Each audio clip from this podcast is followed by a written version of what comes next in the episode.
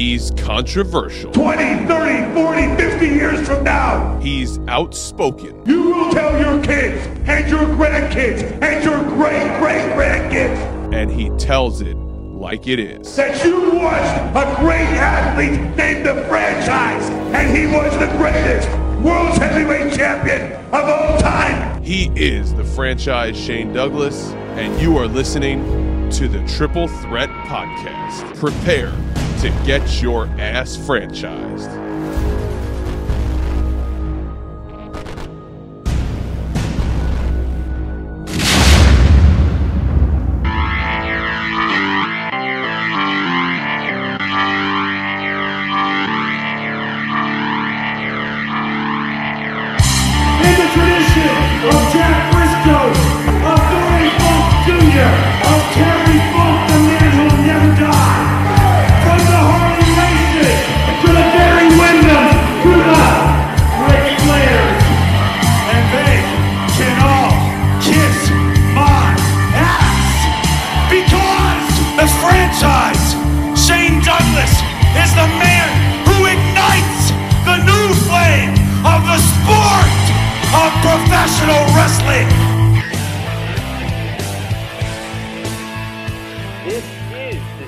Threat Podcast, and you're listening to the Triple Threat Podcast here on the two man power trip of wrestling's podcasting empire, bringing to you an episode with the jersey number of Larry Bird, episode number 33. If you didn't know by now, my name is Chad, and as always, I'm joined by the t- my tag team partner on the two man power trip, the one and only. John Paz, and on this show, our other tag team partner with Free Bird rules tonight. As usual, it is the one and only former ECW champion and ECW original and ECW mainstay. We covered it all last week, but he is the one and only franchise Shane Douglas. Shane, welcome to episode 33. Man, it's great to be here. And, and first of all, so the the audience understands, this is the first episode that we've done uh, that the just a few days ago, the three of us had spent considerable time together at the uh, Icons convention in Philadelphia. So typically, we're just like in a in like a phone sex relationship. But this this past week, we were in like the legit deal, like the the, the big menage a trois in Philadelphia.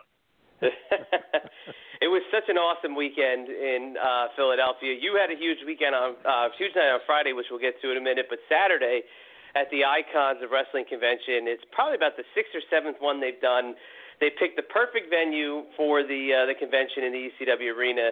And you'd think on paper it would be an ECW party, but I mean they have brought in all these huge names into the ECW arena that in your wildest dreams you never would ever have imagined seeing. Ric Flair in the ECW arena, Sting in the ECW arena, Booker T. But you do, and I got to tell you something. You look around that room, and we've said this after every convention. You you, it, you have to blink. You have to pinch yourself because what a collection of talent we saw there on Saturday. Maybe the best crop we've seen outside of a WrestleCon or a WrestleCade.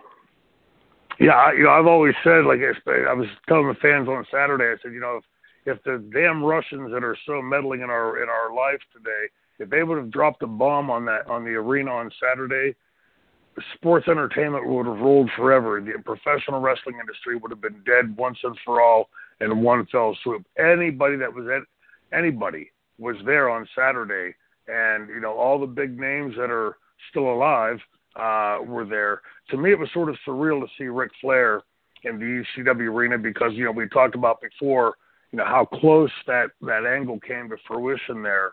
Uh, never my wildest dreams could I ever believe that I would see Ric Flair there, be it for an ECW show or for for a convention or a flea market, if nothing else. But to see him in the building and, and Sting, you know, it was you know for us uh, in the in the business, these conventions are such a great uh, time because it's sort of like a family reunion. You know, some of these guys you run into 50 times a year, and some you don't see for 20 years. And these conventions always give us that opportunity to sort of rub elbows and and catch up. And uh, I always loved doing them. And, and Saturday was fantastic in Philadelphia. It was a hard day's work. I mean, it was really. I mean, especially you know, for me, I'm traveling from Virginia. John's coming down from New Jersey. You already in Philly, and it was like this day. When I was done with it, by the end of the day, I just I didn't even get a chance to say goodbye to John. I got to say goodbye to you, but John Yeah. was running Barry Windham to the uh, the airport, so I wasn't even able to say goodbye to him. But when I got a chance to uh, you know pop back over and see where you were, I mean, I I got to tell you, and, and this is on the this is on the run sheet. This is something that John, myself, our good buddy Randy, who was there, uh, John's brother Jay, the the picture of you next to the boogeyman. I got to tell you something is ingrained in my brain, and something that on some planet the boogeyman and the franchise would make one hell of a tag team. I got to tell you. you know, I, I got to tell you, I, I had never, I, I'd met him, said hello, that kind of things before, but I had never really spoken with him, and I was really impressed, impressed with the way that he interacted with the audience, uh, you know, with the uh, fans that were there, especially the kids. You know, the to me, professional wrestling. I started as a wrestling fan when I was four years old. You know, we've talked about that, and I think most people do similarly. And to see these kids that you know, some of them were so terrified. One kid kept trying to get away, you know, to tell his dad, "No, no, no, I'm not going up there." And you know, he, no matter where he went, there were so many people squeezed that he couldn't get out. And uh, other kids, you know, you know, Boogeyman would, you know, stop and like really terrorize before he'd, you know, let down the gimmick and say, "You, you good kid or a bad kid," and he'd start talking to them. Every one of those kids walked away with an experience they'll remember for the rest of their lives. And I would dare say that uh, that interaction at four, five, six, seven years old, a lot of these kids, they'll uh, that stoked in them the desire to be a wrestling fan. And uh, you know, he and I had, you know, obviously sitting side by side most of the day. Um, you know, we had a, a chance to really talk. You know, and I, I had to keep correcting him because he kept calling me Mr. Douglas, and you know, which I, I understand the respect factor, and I really appreciate that. But you know, to me, I kept looking around for my dad. I was looking for George to walk in behind me somewhere. And, uh, no, I thought he was a great guy, and I, I thought that the way he interacted with the fans made it an experience for the kids, you know, and the other fans as well. You know, everybody that was over there was laughing and having a great time, and that really, in the to me, the final analysis is if somebody pays that money to come and spend that money to get autographs and pictures and everything else, you don't want it to be just, hey, get here's my autograph and I keep moving. I don't want to talk to you. You make it an experience for the fans, and they'll be a fan forever. And and Boogeyman did an exemplary job of that on Saturday. It was really really cool to see. if you do your Wikipedia homework, you would know that you and the Boogeyman are actually you guys are the same age and only a few months apart. But the Really? Boogeyman, did, yeah, he just he didn't get into the business until the mid 2000s, where his story is that he tried out for one of the Tough Enough seasons, one of the early Tough Enough seasons, but he was disqualified because he had uh, you know misled the application and put an incorrect age on there and was removed from the competition. But they obviously saw that in the physical specimen that he is. Yeah, no they doubt. signed him right up. Yeah, he's. I would have. I've never seen him without his makeup. Makeup that I'm aware of, and uh, you telling me that I'm I'm stunned because I would have thought, you know, late twenties, early maybe mid thirties at best. Uh, he's he's got a phenomenal physique, and you can tell really keeps himself in shape.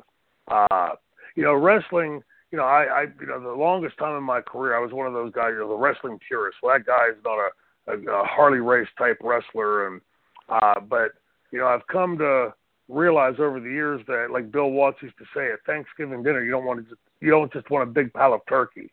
You want a little bit of everything. And you know, for those kids that were so entertained, scared to death, some of them at first, but by the time any of them walked away, you know, he had one kid he, you know was scared to death with, with his dad. He and his brother finally went up and got an autograph, but very, very, you know, he kept looking at Boogeyman out of the corner of his eye, and if, if he turned left, that kid was keeping his eyes peeled on him.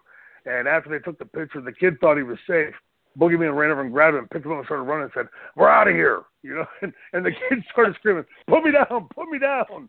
You know, but he had a blast. It was so funny to watch. Like I said, that kid will remember that for the rest of his life, and all of that is part and parcel of drawing drawing a house and drawing a crowd. So. Uh, I had a really good time talking to Boogeyman on Saturday and, and watching the way that he interacted with fans. such a uh, such a unique performer. But hey, you two are both uh, you know former ECW superstars. Of course, him being in the revamped ECW. Right. Well, I mean, you know, you said if he started the business late, he would have had the opportunity to to have been in the original. But uh, you know, that's that's a different story for a different time. Absolutely. Now, John, as I welcome you in here, I mean, we sat up in the front of that room, in front of that huge ECW arena, the revamped ECW arena, and we are up there with Arn Anderson and Barry Windham, and then right next to us was Tully Blanchard and J.J. Dillon, and we've talked about the Horsemen before, but this time we added in a, a, an old friend there, Shane, that we just mentioned before. We added in the Nature Boy, and that was one of the first. Woo! Public, yeah, that was one of the first public appearances of Ric Flair since he had his health scare at the end of last year. But John, you know, being in the same uh, room as the whole entire Horseman, the inner Mark and you, were you going crazy or what? Oh, I was absolutely loving it. I mean, obviously we got to hang out with Arn and, and Barry and Tully all day, and, and we got to hang out with the WrestleCade. But getting Flair in the mix and getting them all together and being able to get that picture is just unbelievable. The inner uh, Mark and me, or you know, me from years ago would have said, "Oh, that'll never happen." You'll first of all, you'll never be talking to these guys. Second of all, you never get a picture with all the horsemen. Now I have it on my Facebook wall. I mean, it's pretty pretty awesome. It's pretty surreal, and uh, I'm just glad uh, at least we were the first to get them together because now it seems like you know, like the the little bit of the copycat effect where now promotion after promotion after promotion is, is starting to book the horsemen together. They can't go wrong. You know, it's uh it's one of those timeless acts, and if we could still get them all together in one spot, it's uh, it's one of those chances that you can't pass up. But we looked around the room, and again, it's uh, one of the problems that you do run into is you don't get to see everybody's there. And if I didn't see a guy in red face paint, I wouldn't have known Sting was there because it was so packed. But there was one person that I was legitimately shocked was there, and I had uh, we'd even talked to his promoter and knew he was there. I forgot Scott Hall was also there. Shane, Scott Hall was about 15 feet behind you. Yeah. And you you could get lost in the shuffle in that big of a room. Yeah, I, I you know I because of the throng of people, I saw Scott there and uh, you know wanted to try to get over, say hello, and uh, just never was able to. You know, any anytime they start to move, in fact, we'd have to tell a line of people, "Hey, excuse me for a second to go take a a piss break." but yeah, uh, Scott was. You know, like I said, the if you would drop a bomb on that building that day, professional wrestling would be dead forever because uh, anybody that that knows that uh, that you know that uh, secret hidden you know uh, kayfabe thing called professional wrestling, uh, they were if they, anybody that was anybody was in that room, and I uh, didn't get the chance to get over to say hello. Um, I'm sure he was as busy, if not far more so, on his end. Uh, yeah, just a just a great, great weekend, and you know, fun, uh, just a little sidebar. You guys were talking about the four horsemen. I saw somebody on Twitter posted a picture of the four of them standing with J.J. Dillon, and uh, you know, I got to admit, the the kid Mark and me came out as well. I I, I said uh, my reply on Twitter was, you know, no, wrestling royalty, no doubt about it. You know, it's uh, that is as uh, for the business that became what it became. Uh, the Four Horsemen are as ubiquitous to that, and uh, uh, uh, what's the word I'm looking for? Uh, responsible for a lot of what happened in the wrestling business. Because anybody that was rest- name a wrestling fan on the planet that doesn't know what the four fingers being held up means, and you know, so to see those four together, uh, you know, I, I you know, our differences aside, uh, like I posted at the time when Rick was in the hospital, it really did my heart good to see Rick there interacting with the fans because for those of us that have spent decades in the business, uh, the fans, I hope they understand what a lifeline they are to us. You know, how energetic you feel after you engage with the fans and uh, how humbling it is that somebody would follow your career like that. And I have no doubt that Rick gets the same thing. So uh, my fervent wish for Rick is that he continues with that and sees, you know, how many fans, you know, uh, idolize him and, and look up to him and and find the pleasure in life on that end as opposed to in a drink or whatever else. Uh, but it was very, very cool to see Rick and all the horsemen there I got a chance to spend some time with Barry the night before, and you know, it all takes me back to being a kid because when I was that snot nosed kid coming into the business, these were the guys that were on top and the guys that I idolized and looked up to and and wanted to emulate. So it was, it was like a, like any other fan in the building. I was marking out that the Horsemen were there. I, I got to just publicly state I friggin' love uh, Barry Windham. And before we get into House of Hardcore, I got to just uh, I got to throw John under the carpet here because uh, coming soon to the two man power trip is a long uh, long anticipated uh, little chat there with uh, with Barry Windham. Little spoiler there. I didn't even want to mention it, but I have to mention this, John. I mean, basically, we did everything but use his own like deer hunting equipment to peg this guy down. I mean, that was uh, that was one of those underrated highlights of the day. Was getting to split the deal with Barry Windham and finally get him to uh, to kind of get spend a couple of minutes there with us. Yeah, absolutely. It is it is hard to track him down. He's like uh, living in the boonies down there in Florida, and it's funny. I had two different promoters ask me. They said, "Hey, when you you know, get in touch with Barry. Is he hard to get in touch with? And then I was like, yeah. And they're like, oh, okay, thank God. I thought it was just me. I said, no, he really is hard to get in touch with.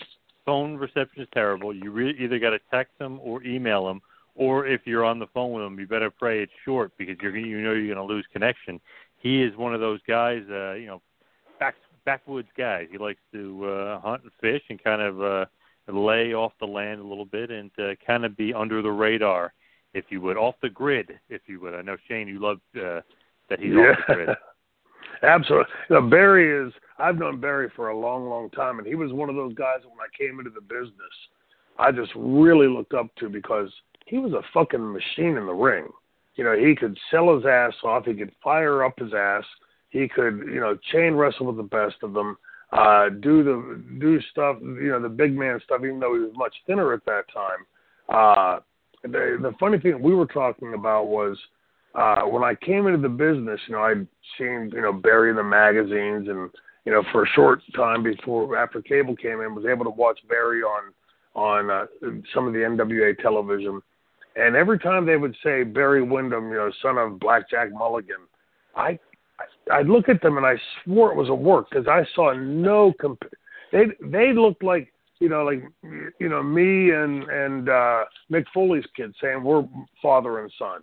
Uh and yet now that he's getting older, he if he's not a clone of his father, I don't know how somebody could be look more like Blackjack Mulligan than Barry Windham does right now. And you know, just incredible how, you know, the passage of time does that, but you know, Barry is just such a down to earth guy and you know what an incredible talent that it's for me it's always a, a big kick to to talk with him and hang out with him you know because Barry's just a really really great guy that's uh just happened to be one hell of a fucking wrestler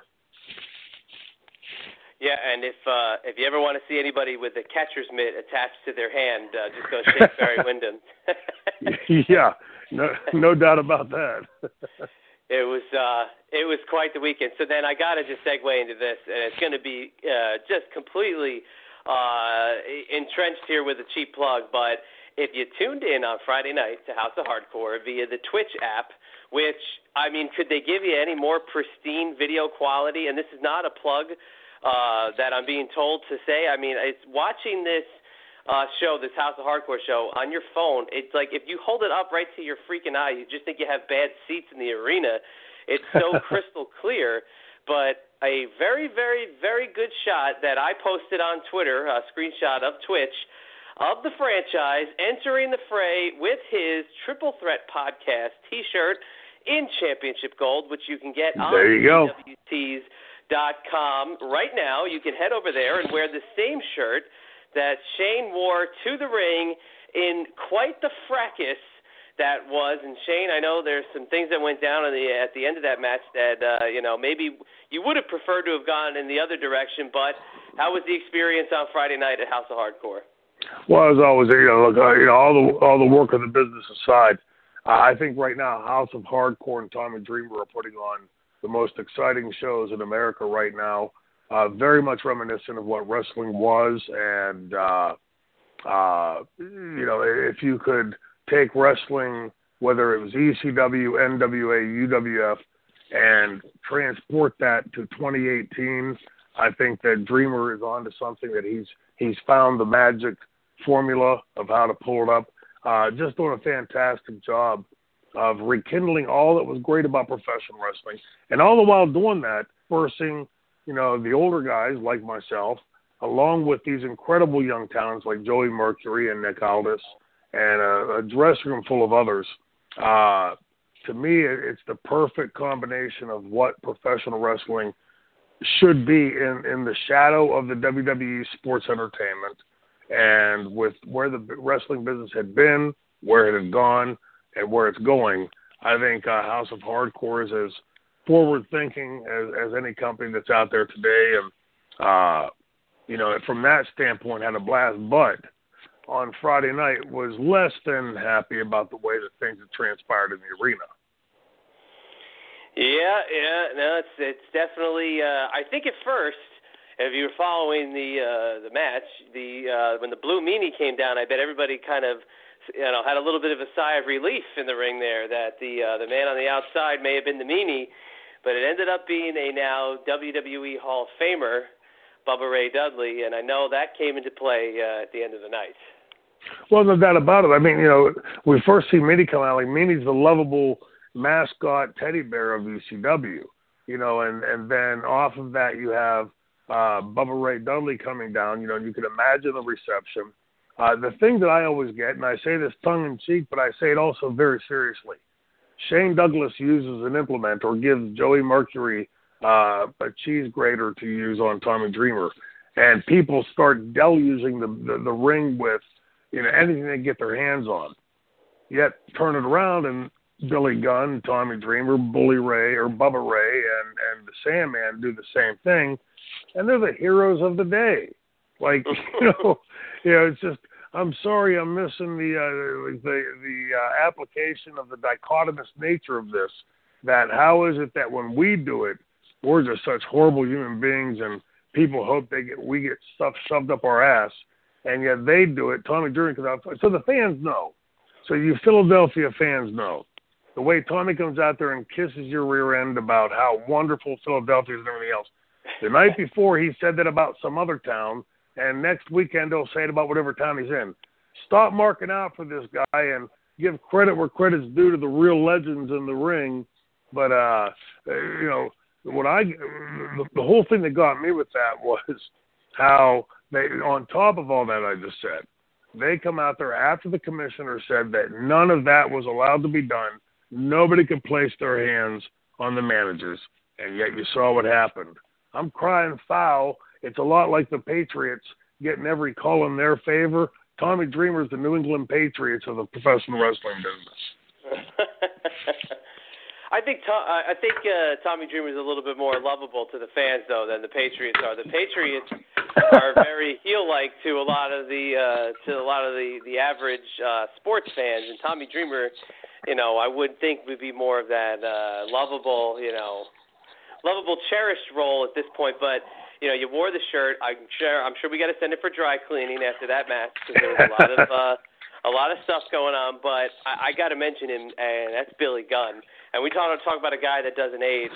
I mean, Billy Gunn, another just absolute specimen, and looks like he's straight out of 1998 Attitude Era Billy Gunn. I mean, he is another one that this guy is like he is stuck in the time warp. But my God, is he a massive, massive man? Well, well, yeah, I, I disagree with you. I think he looks better now than he did then. Uh, you know, you always forget, you know, until you're standing right next to him. And we were talking about this on the way home you know, you know when they were doing the the, the guns and you know, uh, you know, I, I thought they before I'd ever met them, they looked to be a, about my size, you know, about six one, six one and a half, and then you meet him and he's a big son of a bitch. You know, I mean, he's a massively big man. And I think in better, not that he was in bad, I don't mean to imply that he was in bad shape then, but far from it. But I think he's in, you know, the old cliche goes, the best shape of his life. He's He's uh, like you said, timeless. You look at this guy and you think, you know, he looks better now than he did 20 years ago, in my estimation, and he looked great 20 years ago. Uh, whatever it is, whatever fountain of youth he found, I'm going to start calling Billy Gunn Ponce de Leon because he's truly found the the uh, the fountain of youth.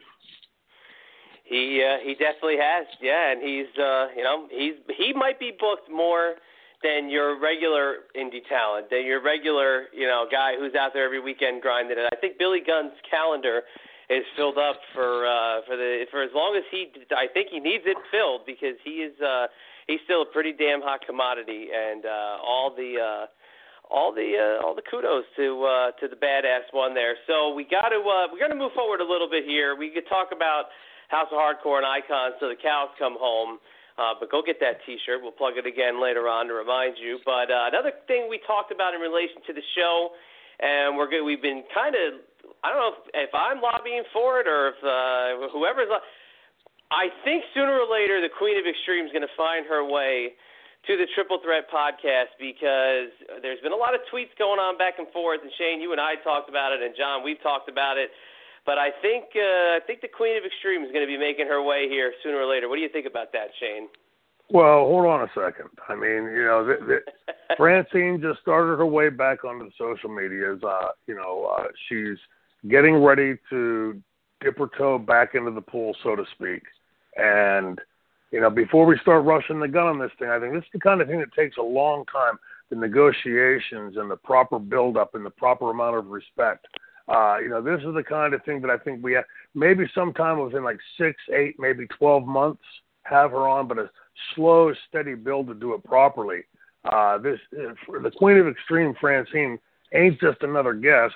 Uh, even being the first guest on the Triple Threat podcast, this is the Queen of Extreme, Francine. So I think we have to do the proper build up and take that time, just like a great angle of yesterday, uh, and just try to figure out the right way to slowly imbue the podcast into uh, the notion that the Queen of Extreme will be here. But I'm guessing, like, let's put a target date for like 12 months from now. What's that? How's that sound?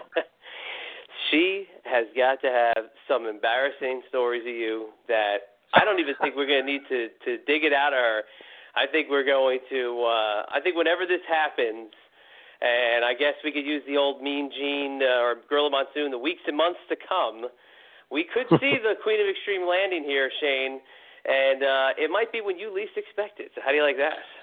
Well, if so, I'm pleading the fifth, just uh, just so you know. And and uh, my phrase, my favorite phrase in response to any of these potentially embarrassing stories lies, lies, lies. Um, but I, I seriously, I think we do need to take the slow approach. Have our people talk to her people to make sure that she's comfortable with everything. That we really take our time to do this because I'm sure the fans are eager to hear it, but they also want to make sure that it's done properly and that we show the proper amount of respect having the Queen of Extreme. I would say it's going to take easy a good eight to twelve months to set up.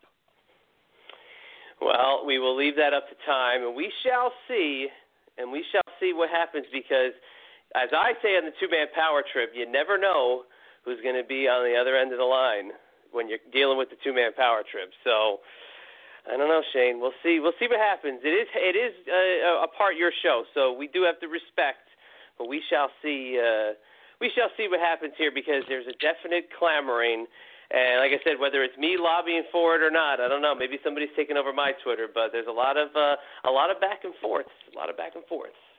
Oh, no doubt the fans would love to hear from her, but I, I think they'd like to hear from her to make sure that that you know uh, nothing against you and JP, but to make sure that we show the proper amount of respect uh, to the Queen of Extreme coming on the podcast. As of right now, when if and when she would come on here in eight or twelve months uh, she would be the first guest on the uh, the Triple Threat podcast, the franchise. So I, I think we have to really go slowly to make sure we do the right thing. And besides, you know, we want to make sure that we vet whatever it is she's going to talk about to make sure that it, it doesn't do anything. Like I would hate for like something to embarrass you and John hearing, you know, that, you hear it and you're like you're sort of embarrassed and caught off guard. So we just should proceed cautiously. All right, Captain. We will proceed with caution. We will put up the uh, the caution tape, and uh, I think it was TNA that said cross the line. so we'll put up the caution tape, and we'll uh, we'll we'll cross the line when we get to the uh, to the to the marker. But we got to cover uh, a couple of world news topics here before we get to uh, I feel like a shitload of wrestling stuff that's on our little Yeah. sheet here. But we didn't get a chance to mention this last week because we covered Guilty as Charged 99, which please go back and listen to. It was a freaking compelling story from start to finish of Guilty as Charged 99.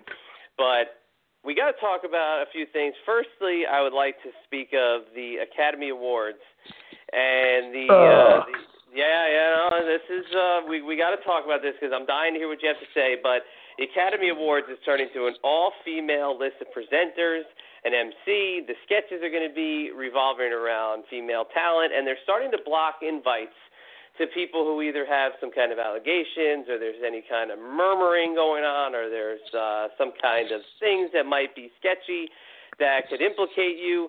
They're blocking these yes from coming. Shane, what do you think about all this? Obviously, it's the most hot button issue in not only wrestling, sports, entertainment, politics. It's uh, the you know whether it's the Me Too mo- movement or not. Uh, what do you think about this Academy Awards uh, marker that they're starting to lay down here? Well, much like the Screen Actors Guild Awards, I, I would urge everybody to go back and reacquaint themselves with the lyrics and the meaning of the lyrics to the song by Pink Floyd, Another Brick in the Wall. Uh, in a nutshell, either you dress like me, act like me, think like me, talk like me, uh, or you're an outsider. So just come on board and, and become just another brick in the wall. Be just like me and thinking all the same things, like the things that I like, dislike the things that I dislike. And that's what this is all reeking of to me. Uh, you know, at the Screen Actors Guild, you know, we've heard uh, about the Academy Awards, the all-female cast, uh, presenters, etc. But let's go back because it seems to me it's going to be like a repeat of what we saw at the Screen Actors Guild, where uh, you know, uh, uh, you know, there was a, uh, an actress who, and we talked about this before, so I'll briefly mention it. Uh, Blanca Blanco, who didn't wear black that night. Well, social media, not right of center, the left of center social media, toward this beautiful actress a, a, a new asshole because she didn't dress like everybody else did that night. I mean, how dare her be an individual? Later in that show, Gary Oldman, who was nominated and won the Best Actor for his portrayal of Winston Churchill in Darkest Hour, uh, the social media lit up on that because decades ago he was accused of uh, uh, domestic violence. No charges were ever filed. He and his wife remained together after that, and yet he wasn't worthy, uh, even though it was just a, uh, you know basically a non-starter as a, as a story. And then we saw uh, Ron Howard and Natalie Portman come out and to announce the best director. And when Ron Howard said, "Now let's announce the nominees," Natalie Portman had to uh, chime in with some kind of condescending comment like "all men naturally" or "naturally all men," and the entire room groaned. Now imagine if you've spent your life uh, working your ass off to create this uh, Mona Lisa in, in your art, and you're nominated for a major award, and when it comes time for them to uh, announce this award, they they before they name you, the entire room moans and groans because my God, you're a man and not a woman. I, I can't think of anything more condescending. You know, we hear from the left all the time how how welcoming they are and how accepting they are, are of all the different peoples and and you know uh, from different backgrounds and different philosophies, etc. Unless you don't think like we do, and then we're going to attack and destroy and slam you because, God damn it, you're not another brick in the wall. And, and when I heard the same thing with the Academy Awards coming up, you know that it's all female presenters. Look, nothing at all against women. You know, who doesn't love looking at women and talented women and that you know that are incredible on the screen, and yet to turn this into a political foray, uh, like I, I saw something earlier today about uh, uh, Nikki Haley, uh, the UN ambassador, and uh, you know she about the Grammy Awards uh, over the weekend, and she said something along the lines of, you know, some of us like our, you know, all this great music without all of the politics. And I'm, you know, obviously I'm, I'm paraphrasing, but my question is this: What makes an actor or an actress in Hollywood make me think that I should forget my point of view and just follow them because they're an incredible actor or actress, an incredible singer, an incredible writer, whatever. Uh, I have my own points of view. My I, my entertainment, is, as everybody knows, as political as I am, and I love politics. But when I'm watching a movie, listening to a song, reading a book, uh, the last thing I want is to intersperse politics all over that. And with all due respect to everybody in Hollywood, they all have a right to their opinion, but they don't have a right to beat me over the head with it. You know, we do it here on the podcast uh, because the nature of this podcast is partially based on that. But anybody's welcome to tell me they think we're all full of shit. But this is what the nature of this podcast is. This isn't like, hey, tune in and catch Chad and John and Shane with their newest song and you know or their newest book or their newest movie. And by the way, here's all these politics on top of it. And on top of that, if you don't think exactly like we think, we're going to go on the social medias and destroy you. It's it's inc- I've never seen anything crazier in all my life as pertains to the entertainment industry. Get back to what the hell you're good at doing and shut the fuck up about politics because you don't know what the hell you're talking about. I, I hate to to say like there's a carryover though. I mean, and we you know it's kind of obvious.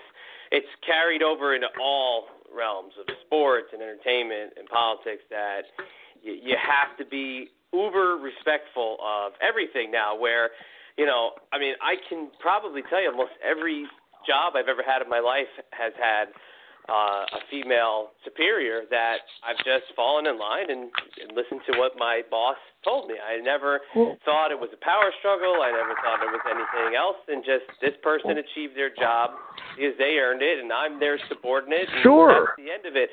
I never ever thought to eh, does that make me less of a man now like i i don't i don't get why the the vice versa of the whole situation but we'll talk about the the men's and women's royal rumble stuff later on in the show but I, it's boiled over into sports in a, in a very large way. It's like I, I feel like saying that I'm not going to watch the Academy Awards, which I wouldn't do in a billion years eh, anyway.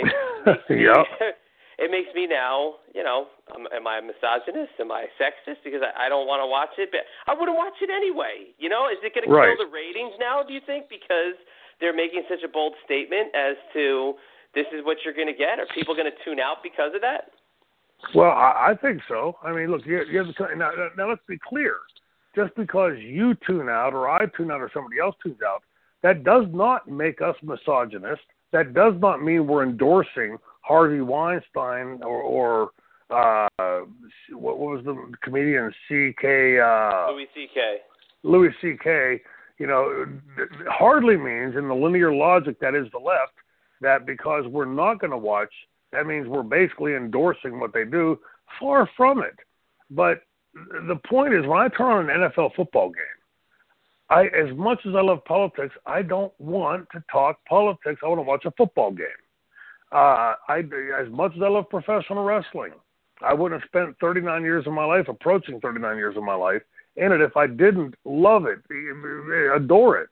But there are times, believe it or not, that I don't want to talk professional wrestling uh, what boggles my first of all, I got to call a liar on you. You're a liar, Chad, because there's no way in the world that you've gone to work and had a woman superior that you didn't harbor a big chip on your shoulder that this woman's your boss, and you must have obviously thought she couldn't possibly deserve it because she's a woman. I'm being facetious, obviously, but this is the meme that the left puts out that somehow uh, we believe that they're not worthy and we want to hold them all down. This week I heard, and I know it's tracking over, but I heard Nancy Pelosi say uh, this immigration plan is just another attempt to make America white again. Uh, last year we heard Joe Biden say uh, that this is just an attempt to put, as he's speaking to a predominantly African American audience, this is just an attempt to put you all back in chains. My God, I mean, how how absurd is that? That I can't disagree or uh, without being a misogynist or a racist or a sexist or some kind of a nist. It just boggles the mind. And I think most, if, if you're looking at some of the numbers in the polls, most average sentient uh, Americans out there that can think for themselves understand this is a whole lot of bullshit and are rebelling against it. I saw a poll earlier today that said that, uh, and it really showed the, the, the bifurcation of America, that of the people that the Republicans that voted for Trump, he maintains an almost 98%, a little more than 97% support ratio. Among Democrats, uh, it was 10% when he was elected. It's gone up to a stunning 11%. Um, you know, but when you have this kind of split in the country where I've been told that anybody that goes to work like you, Chad, and has a woman boss or, or, or multiple women superiors, that somehow you're harboring some kind of ill will and misogynistic thought that they don't deserve it, and it just boggles the mind. I, I you know, I've never once in my life that I've had a woman superior or worked with women that I've ever thought I'm superior to them because they're of the female persuasion and I'm of the male persuasion. But this is the mean that they, the left would have you believe if you just sat and listened to their point of view. And it, it's it's so disgusting because first of all, it's so condescending, uh, and just on the surface of it. But if you dig in deeper, and you begin to see how acerbic and how acidic and how uh, divisive it, it all is, which has to be by intent. I beckon back to my professor from college. Every action undertaken by government is with laser focused purpose and intent, never happenstance or coincidence. This is lunacy. Lunacy run amok. All of it. So, I mean, you can look at it from two worlds. Obviously, from your professional and your sports background, you've seen uh, you know how how women have been either you know quote unquote treated or portrayed or whatever. But then as a teacher, as an educator, you got to be in an industry that not predominantly had women in control, but for the most part, you're dealing with a lot of administrators that are female. And and like you said, oh, yeah. at any point, as an uh, as a teacher to an administrator, you you have to follow a set of guidelines. And at any point, do you feel as if you know, you if I don't know if you could survive being a teacher today. I quite frankly, I, I don't think you would survive. I think that you would be escorted out of the building. But which is why I tapped out. I, I I truly miss teaching the subject matter, and I truly miss the students. Who I don't miss dealing with are the moron administrators, and I don't mean to generalize. There, I'm sure there are some good ones out there. Uh, but in my seven years of teaching, I saw one administrator that I thought was worth his, you know, worth his weight in gold. The rest of them I thought weren't worth a pound of salt. Uh, absolutely PC, afraid of their own shadows, would walk 10 country miles out of their way instead of confronting a parent who was as wrong as could be. Uh, my dad used to say, Son, when you're wrong and you know you're wrong, you man up and confess you're wrong. But when you're right, not think you're right, but know you're right. You cannot acquiesce because then truth takes a hit. Well, administrators today across the country are acquiescing because they don't want the rigmarole of going with having to confront a parent when they know they're right. Shame on them all. Did you ever have any feeling when you were a, a teacher and there was a, a female administrator versus a male administrator that they were any less powerful or they were any less in control of a situation just because of the you know the gender differences at all? Not at all. Uh, to, to me, I, I never saw like like same with Francine in wrestling. I didn't look at Francine as an inferior to me. She was part of my act, and I treated her with all the respect that I could possibly treat her with. Uh, the same with teaching. Uh, my female co- counterparts, be it whether they were teachers or administrators, I valued their input. I didn't agree with all of them, but I certainly didn't walk away and go, "Oh, you bimbo! I can't. I don't have to listen to you because you're a woman and you're just stupid." Uh, I I had worked with some incredibly professional women teachers, male teachers, and a handful of incredibly professional female and male administrators. But I also worked with an awful lot that I wouldn't hire to dig a ditch in public education. You know, the last thing that's wrong with education today, and I'm sure there are districts out there that are hurting for tax base, whatever, but by and large, just as a topic, public education is not hurting for money. In your sports profession, in your wrestling profession, obviously, there's one uh, female uh, person in power whom we will not bring up in this uh, discussion, who I know you have very strong uh, feelings against. So we will leave Miss Carter alone for another night because that would be another show altogether. Uh, but I mean, you know, from the Academy Awards perspective, just to be kind of light here, would you watch it? Do you watch those movies that are nominated? Because personally, and I don't know, I think I put John there since he's my good friend. I, I don't watch the movies that are nominated for an Academy Award show. I, I watch I watch movies that are of interest to me. They could win a million Academy Awards, SAG Awards, whatever awards. If it's not a topic that interests me, I ain't watching. Plain and simple. Uh, but I will add this: when I get this kind of shit shoved down my throat, that you know this, this isn't this movie fantastic because it has a woman or somebody from this particular segment and, and, and sector of the population in it. Do I tune in just because it won all these awards and all the holy weird elites are are lauding it? Absolutely not. If anything, it turns me off, and I don't watch it because of that. Uh, I want to watch a movie to be entertained. Uh, I I take politics very seriously, as everybody can tell from this podcast and from my writings online. Uh, but when I go to watch a movie like I did last night with my son, Twelve Strong, phenomenal movie. Uh, but then you hear stories about how Hollywood tried to undermine Clint Eastwood's upcoming movie, The 1517 to Paris, uh, because, quote, it was uh, it, it shows nothing more than a uh, uh, a recruiting call for the U.S. military. Well, the last I checked, the freedoms that I enjoy today are all based on the U.S. military so if I've got to choose your way of thinking or the U.S. military, that doesn't mean I'm blind to it. It doesn't mean I'm just going to follow them blindly, but I'm far more willing to put my faith in the basket of the U.S. military as opposed to some Holly weird elite. Sorry, that's just me. yeah, no, I, uh, I tend to uh, to to lean with you, but John, I mean, I don't want to speak for you uh, like I just did but I mean, you know, I know you're somewhat of a movie buff, a movie aficionado, and we've uh, we've seen many movies together. Uh, most of them, they don't have like a Will Ferrell in them or uh, somebody of that comedic nature. I, I mean, I don't know where your tastes are at these days, but John, are you going to be watching uh, the Academy Awards or any of those movies that are nominated in the Academy Awards? Definitely not on the Academy Awards, and no on any of those movies. It depends. Uh, I mean, I would have to be really interested in the movie, or it would have to appeal to me, or something. I don't care if it was nominated because I I don't take any credence in that whatsoever. But if it is a good movie, I will watch it.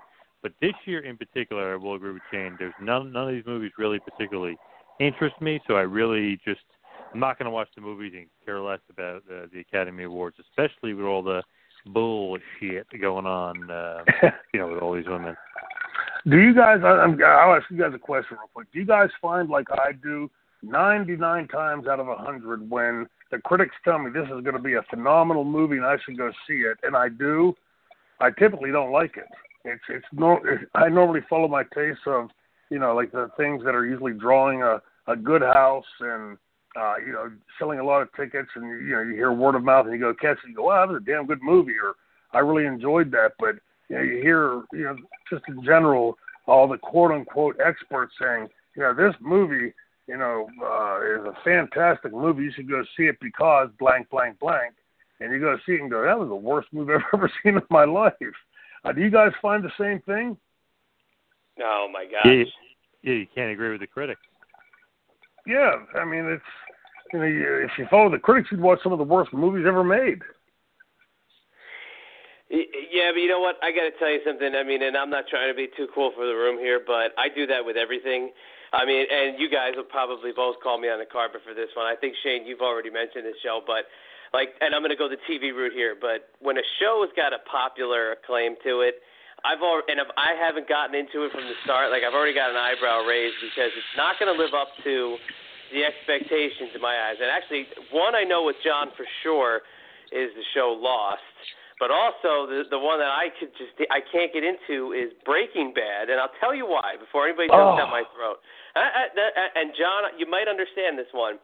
I personally cannot take uh, Bryan Cranston seriously as a title character because he is uh, from he what's his this? Uh, he's uh, Dr. Whatley on Seinfeld. Tim I can't. Yep. Yeah, I can't. Uh, I can't take him seriously. I'm sorry. I so I tapped out of Breaking Bad because of that. now, see, I I have to disagree. And, You know, my sons grew up watching Malcolm in the Middle, and you know, so I, my first introduction to Bryan Cranston was was Malcolm in the Middle. You know, the comedic role that he played, and and did fantastically. But uh, when I first I started watching in the second season, and then had to go back and watch the first season to sort of catch myself up. Um, what astounds me about Bryan Cranston, and let's face it, he was one of the guys that was going to leave the country if, if if Donald Trump was elected. So he and I are probably about as diametrically opposite on political points of view, but I don't care what his political points of view as long as he's not beating me over the head with it. Uh, when I watch him play this role uh, in Breaking Bad, and I I just finished up by the way as a sidebar, finished up season three of uh, uh, Better Call Saul, fantastic show, which is the uh, prequel to Breaking Bad. Uh, but when I watch Bryan Cranston's portrayal of Walter White from season one to the sixth and final season, you know, the, the, the arc is so wrestling esque, you know, that you've got this guy that is a chicken shit baby face in season one, afraid of his own shadow, that by the end in this slow building arc from season one to the final season, at the end when he says to his wife, you know, I did it because I was good at it and I liked it. You know, meaning he was a murderer and you know a drug kingpin and all these horrible things. Uh, but when you go back and you look at that wrestling, that that arc of the character, it is so reminiscent of wrestling when a character is well drawn, well defined, and allowed to impl- implement what he can do. And let's face it, Bryan Cranston is a phenomenal actor, although I don't agree with any of his politics. But that is exactly what I'm talking about uh, with this entire discussion. Is that I when I watch him play Walter White, I don't think of oh, by the way, Bryan Cranston said he's going to leave the country if Trump is elected. I watch him for his astounding acting and portrayal of that character. And know, I think that sometimes a lot of people, and I think sometimes Bryan Cranston as well, think, in Hollywood think that somehow what they think is so much more important than the rest of the world because they're in Hollywood, which to me separates them as far as they could possibly be from the average American. Average Americans don't make 10, 15, 20 million dollars per movie and live a lavish lifestyle. Most Americans are living paycheck to paycheck. In fact, I just saw last week uh, some inordinate percentage of Americans don't have enough money to save to get through any kind of major problem. The car breaking down, uh, something big going wrong with the house. Most Americans don't have the cash saved to pay for that kind of emergency, which just shows you how far separated they are from any of the Hollywood elites. Yeah, no, that's a that's a terrible study, and uh, I'm sorry. I'm just gonna have to close it out by saying uh, if it wasn't for five episodes of Seinfeld where Bryan Cranston played Dr. Tim Whatley, uh, the dentist who converted to Judaism strictly for the jokes, I uh, I may be able to watch uh, Breaking Bad. So I'm sorry, I just had to end it on that note. But we'll move forward here a little bit, and uh, we we have to also mention, and this is one Shane that I know I've just been I've been so entrenched in the the job that I've got that I didn't really get a chance to pay attention to it, so I had to go do my research from something that you said, and that is talking about something coming out of the Hillary Clinton camp. And I think I know you. You Hmm. think I, I think you you know where I'm going with this, but Yeah. uh, as you like to say, the champion of women's rights uh, blocking Yeah. the removal of an of an aide of hers that had some sexual misconduct uh, going on. Uh, I'm basically under their watch. Uh, not really a champion, uh, in my point of view, that if that's what's going on. But give us the lowdown on that story.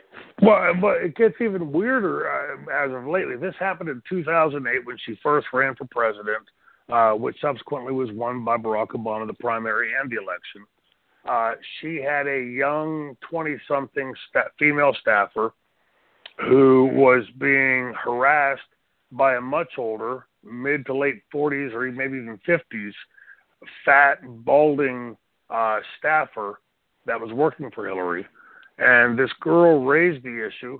You can imagine on her end, she thinks she's working for the champion of women's rights. She's going to be heard. Instead, she was forced to resign, and the staffer was never confronted or questioned about this. Now, 10 years later, just, uh, within the last several days, uh, when this came to light, Hillary tweets out uh, how happy she is that this young woman finally had a chance to tell her story. Now, you know, I, I keep beckoning back to Hillary Clinton being the person, again, champions of women's rights, saying that uh, women should, her, I think her exact phraseology was, women must always be believed. Except when her husband was accused, she started and ran, and I'm making this up, uh, a unit in the White House called the Bimbo Eruption Unit that went out and undermined and destroyed any woman that accused her husband, even though he admitted later under oath that these many of these things did happen. Uh, and then now to hear that as late as 2008, she was forcing some young woman who I'm sure was there because of her life aspiration being to get involved in the political realm and then to work for somebody like Hillary Clinton, who I'm sure she looked up to and idolized, to then be told you have to resign and get out of here because I'm siding with the guy that's sexually harassing you. In light of all this Me Too and all the rest of this movement going on right now, I cannot, for the life of me, imagine that the left, much like they did Blanca Blanco at the SAG Awards or uh, uh, uh, Gary Oldman at the SAG Awards, and now the Academy Awards coming up, the all female uh, approach to it. I can't imagine that the left would not eviscerate Hillary Clinton for the exact same thing, and yet they won't. Uh, they'll come out and they'll, you know, give her another buy and pretend that this is just much ado about nothing. Yet go and talk to that young woman. I'm sure she was pretty destroyed by the fact that she was let go. On top of the of, of the fact that she was working for a woman who I'm sure she idolized and looked to be so condescendingly treated, and it just the disingenuous approach of all this. Like we've said before, I want to state up front before we go any further. Nobody on this podcast is advocating, and to the contrary, we're we're blasting anybody that would do something so heinous to a woman in any place, be it a workplace, in a bar, on the street, wherever. Nobody here is is protecting any of that, and anything that happens to people like Harvey Weinstein uh, or Steve Wynn, if proven true, deserves to happen.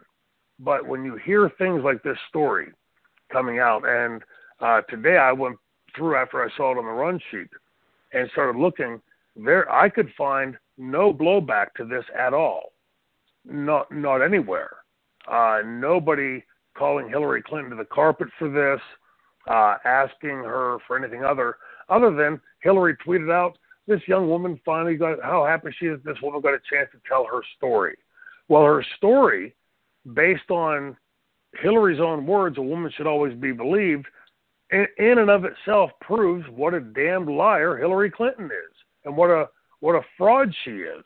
And yet the left keeps on sucking up to her, including uh, at the Grammy Awards when she's reading, from all things, the the uh, book by uh, on Trump uh, that has been derided as being, uh, you know, far less than a, uh, a piece of literary work, uh, much more like a supermarket tabloid.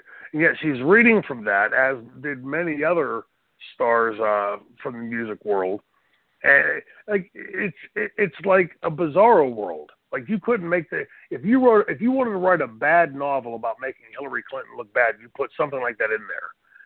People reading it would would laugh at you and say that's ridiculous. She would never do that. And yet, turn on the TV, turn on your YouTube, and pull up the video and look for yourself. Uh, champions of women's rights. I'd say Charles Manson is about as much a champion of human rights uh, and human life as Hillary Clinton is a champion of women's rights.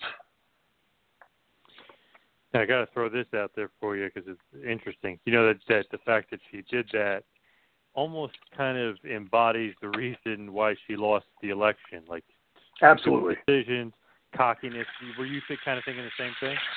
Absolutely. You know, and yet we keep on hearing the same thing. I mean, I've even heard people saying, you know, she's going to run again in 2020. Please run her again in 2020. Uh, you know, the, to me, the thing that astounds me, JP, is that the Democratic Party, by and large, has placed all their bets on Donald Trump's going to get impeached. He's, you know, it's that first, and then when that wasn't working, we're going to go to the Russian collusion. When that didn't work, we're going to go to he's insane. He's abusing drugs. He's, you know, then he passes a cognitive test, 30 out of 30, a perfect score. Um, it, it's just gotten insane, all of it. And, you know, Hillary lost that election because she was a poor candidate for the office. Uh, far too much baggage that she couldn't uh, explain away, although she tried. And, you know, this uh, this FBI investigation that wasn't really an investigation. She was exonerated three months before she was even interviewed, and she was interviewed without being under oath, uh, unlike Flynn and others. Uh, she was not even videotaped in this deposition, and you know, and they and then they, being the people on that side, wonder how is it that Hillary Clinton lost this election? Could it possibly be that the average American that they so condescendingly viewed, thinking these dumbasses will buy anything we tell them, is it possible that those average Americans aren't quite as dumb as they thought they would be, and were able to actually listen to what Donald Trump had to say and believe that he was speaking more their language. Uh, and still, well over a year later, they're still not getting it. They're still doubling down and believing that somehow tomorrow, next week, next month, next year, there's going to be something we can get Donald Trump on to impeach him. And it's just an astounding uh, foray in politics. But for me, more so than that, it goes back to what I said a few minutes ago about bifurcating America you know, we're getting to a point where we've now gotten this, both sides, both camps, so entrenched. You try to talk to somebody that believes that Trump is going to be impeached, and you try to talk common sense, you try to talk law to them, you try to talk the Constitution to them. None of that matters. We don't like Donald Trump, so we're going to impeach him, uh, and we're going to hold our breath till that happens. Well, I wasn't a big fan of Barack Obama. I wasn't a big fan of Bill Clinton's. But I didn't sit there and hold my breath and hope that he failed at everything they did and hope that everything they touched, and it was just a matter of time before they got impeached. No, they were the president of the United States, and whether I liked it or not, I was supporting them, their success, based off of the fact that they were the president of the United States, not my personal political points of view. And yet, we continue to see this same narrative pushed out by the left.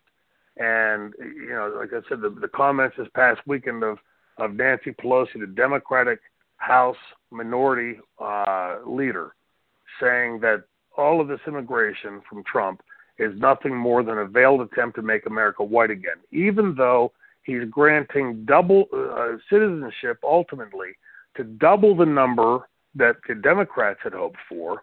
And all he wants in re- return for it is what we Americans voted on a wall to stop this insanity of absolutely no uh, oversight of immigration. Uh, how many tens of millions of illegal immigrants and immigrants we have in this country, and yet we can't even tell you who's here, who's not here.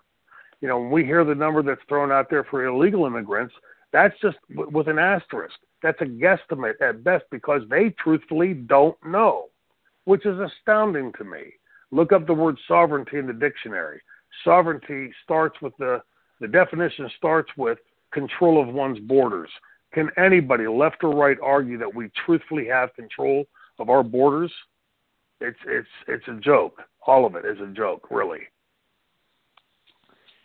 Now I just got to follow that up with just something wrestling related, but it does have to do with you know Me Too and Times Up and things like that. Enzo Amore recently got fired from WWE. Uh, someone accused him of, of rape, and then you get more into it, and it was from October. So they, WWE came out and said basically he was suspended. Then uh, about a day or two later, he was fired. But then it came out that the real reason was that he was under investigation. This was basically his third strike for, you know, many various reasons that we've you know we've probably got into before. But the fact that he didn't say he was under investigation by the police. As far as this whole Me Too thing and Enzo Morgan fired, what are your whole thoughts on this whole situation and this whole story? Are you even believing this girl at this point? Well, it's it, again, like I told you guys before we came on air, I you know I haven't been able to completely research and dig into it, but what I was able to find was that uh, that this girl continued to communicate with him through texting, I believe. Uh, I don't know if there was more than that. Um, but to me, if somebody had something horrible happen to them, like this, and I don't think anybody would deny that sexual harassment and or more than that uh, would be any anything less than horrendous, and yet continues to talk to them. I had a friend, a good friend, one of my former students at my wrestling school, uh, was accused of rape uh, he wakes up one day and has the West Virginia and the Pennsylvania State Police surrounding his house. Uh, what had happened the night before was he went out to a strip club that he frequented, and one of the waitresses, as she was leaving, stopped to tell him to cry on his shoulder about how horrible her boyfriend was, etc. One thing leads to another, and things happen. Well, the next day, she well that night she gets home an hour, hour and a half, two hours later than she should have, and she uh I'm sure nervously tells her boyfriend that she lived with that she was raped by this guy. Well, as things should happen, the police are contacted, the police come. The only problem was the next morning she had called and talked to my my uh, former student for almost an hour on the phone and that was what saved his ass. Had she not made that phone call uh, after having consensual sex with my former student, uh, had she not made that phone call, my former student would probably be in prison right now. Uh, so to me, as soon as communication happens, and, unless the communication was "fuck you, you piece of shit," I can't believe you did that to me. Uh, uh, I don't know Enzo. Uh, I'm not trying to advocate for him based off of what I've seen and the little bit of research that I've done on it. If there was any communication after that, I think that draws a great big undermining of the entire story. Um, you know, it's uh, and this is, I think, what, what what gets us back to this Me Too movement is when any woman decides. We saw with Aziz Ansari last week I, from all references that we can see, it certainly sounds like it was a bad date. Uh, that you know there was you know without getting into the nitty gritty of it, uh, this woman goes out with Aziz Ansari and uh, she's you know back and forth. They had dinner, they had sex, blah blah blah, and after that, she then comes out with this me Too approach. You know, he was sticking his fingers in my mouth and everything else. Uh, but if you dig into it and, and look at the nuts and bolts of it, it certainly sounds as though it was just a really, really bad date, like we've all been on in our lives. And, you know, if you're going to go out and just destroy anybody, destroy their professional life, destroy their personal life over this, uh, to me, it takes a lot more than just an accusation it, it, like this uh, woman with Enzo, uh, uh, the Enzo case that he uh, Enzo Amore that you know if she communicated with him afterwards and continued to communicate with him, that to me is just a really big. I can't believe it because if this girl felt that she had been raped or molested or sexually harassed in some way, and yet there's this continuation of back and forth, you know, what's her argument? Well, I was going to be, you know, he had control over my job. Uh, You know, there was also a lot of drugs involved and everything else. I mean, you know, come on, it's not like we're five-year-old kids just coming out of mommy and daddy's uh, embrace.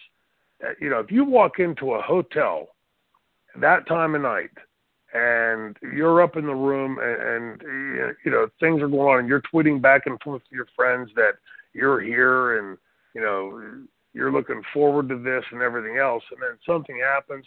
Sorry that doesn't pass the litmus test to me for uh rape sexual harassment molestation whatever.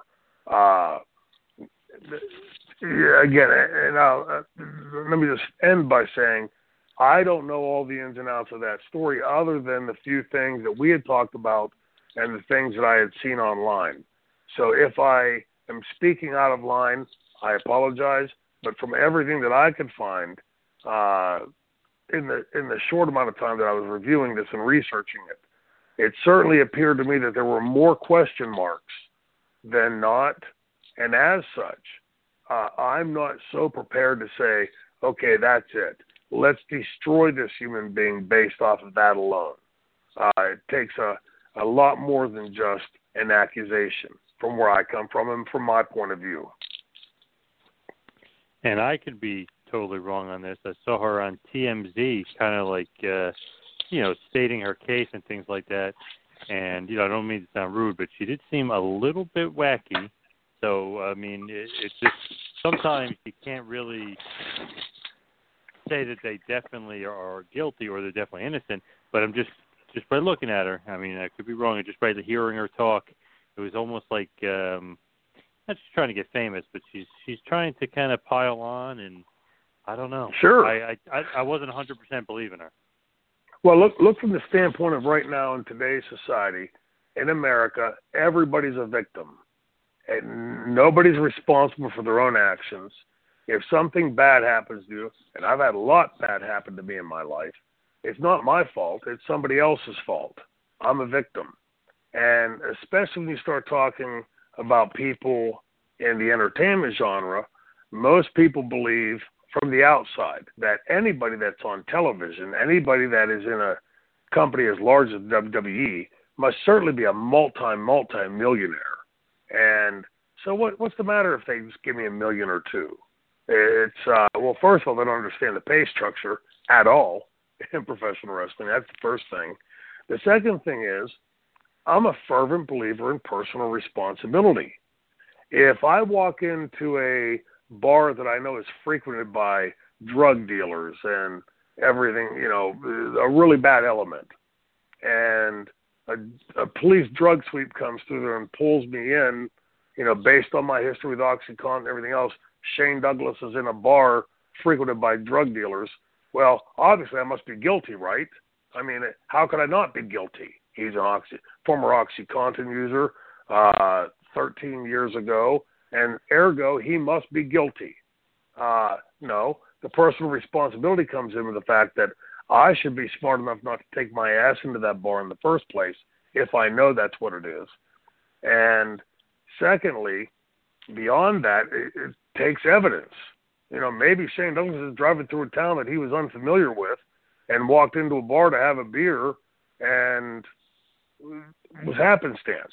This is why in anything, when you're going to do something that destroys somebody's life, you have to do a complete diligent, a completely diligent investigation and make sure that you've left no stone or as few stones as possible unturned to make sure before you come out with these accusations. So, you know, so I'm guessing that this girl, without having seen the interview you're talking about, is coming off of this poor me.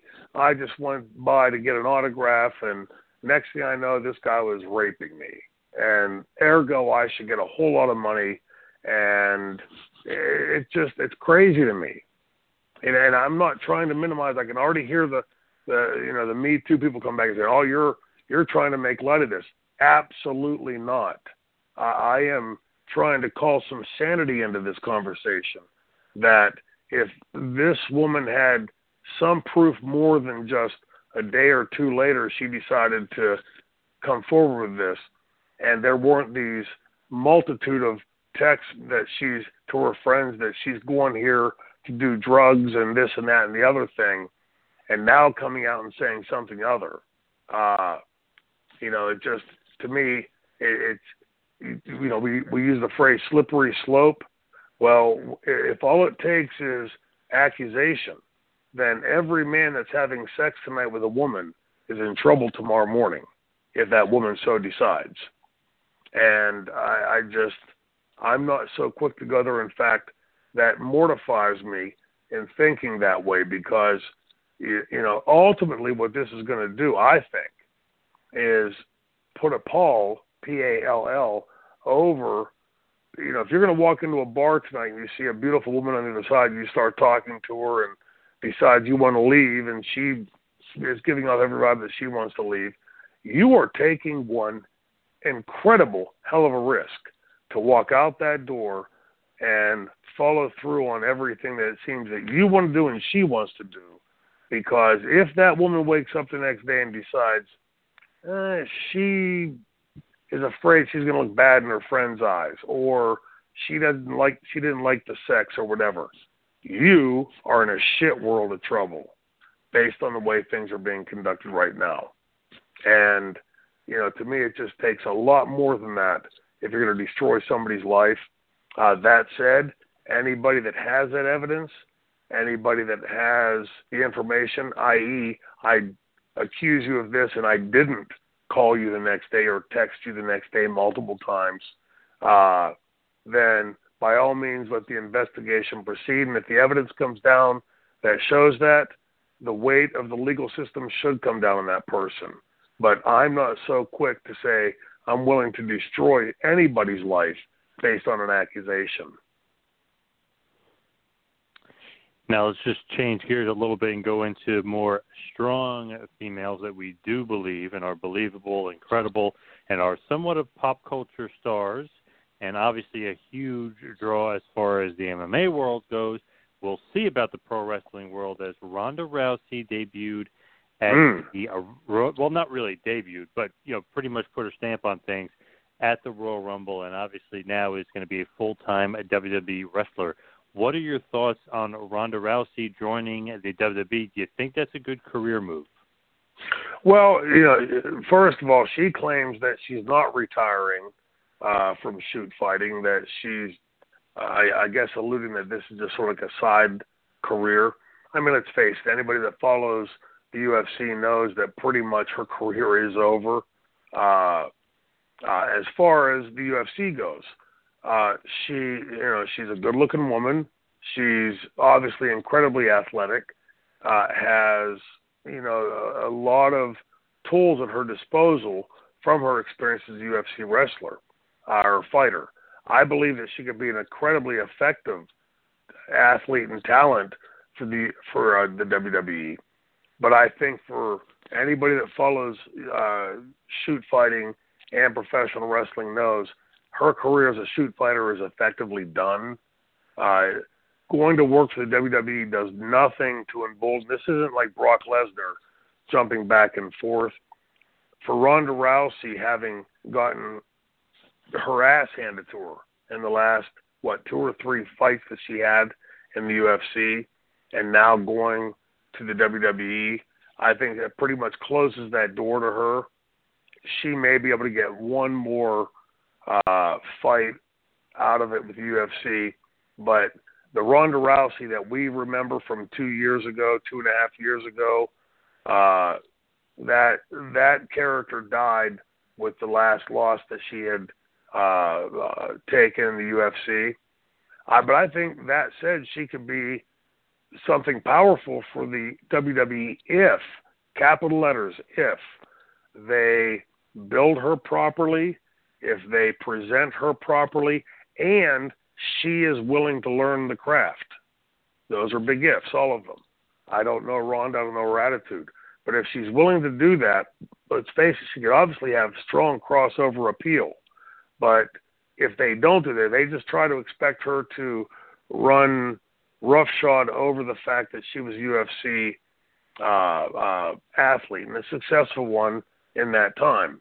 Uh, that doesn't guarantee that she's going to be able to draw a house in the WWE.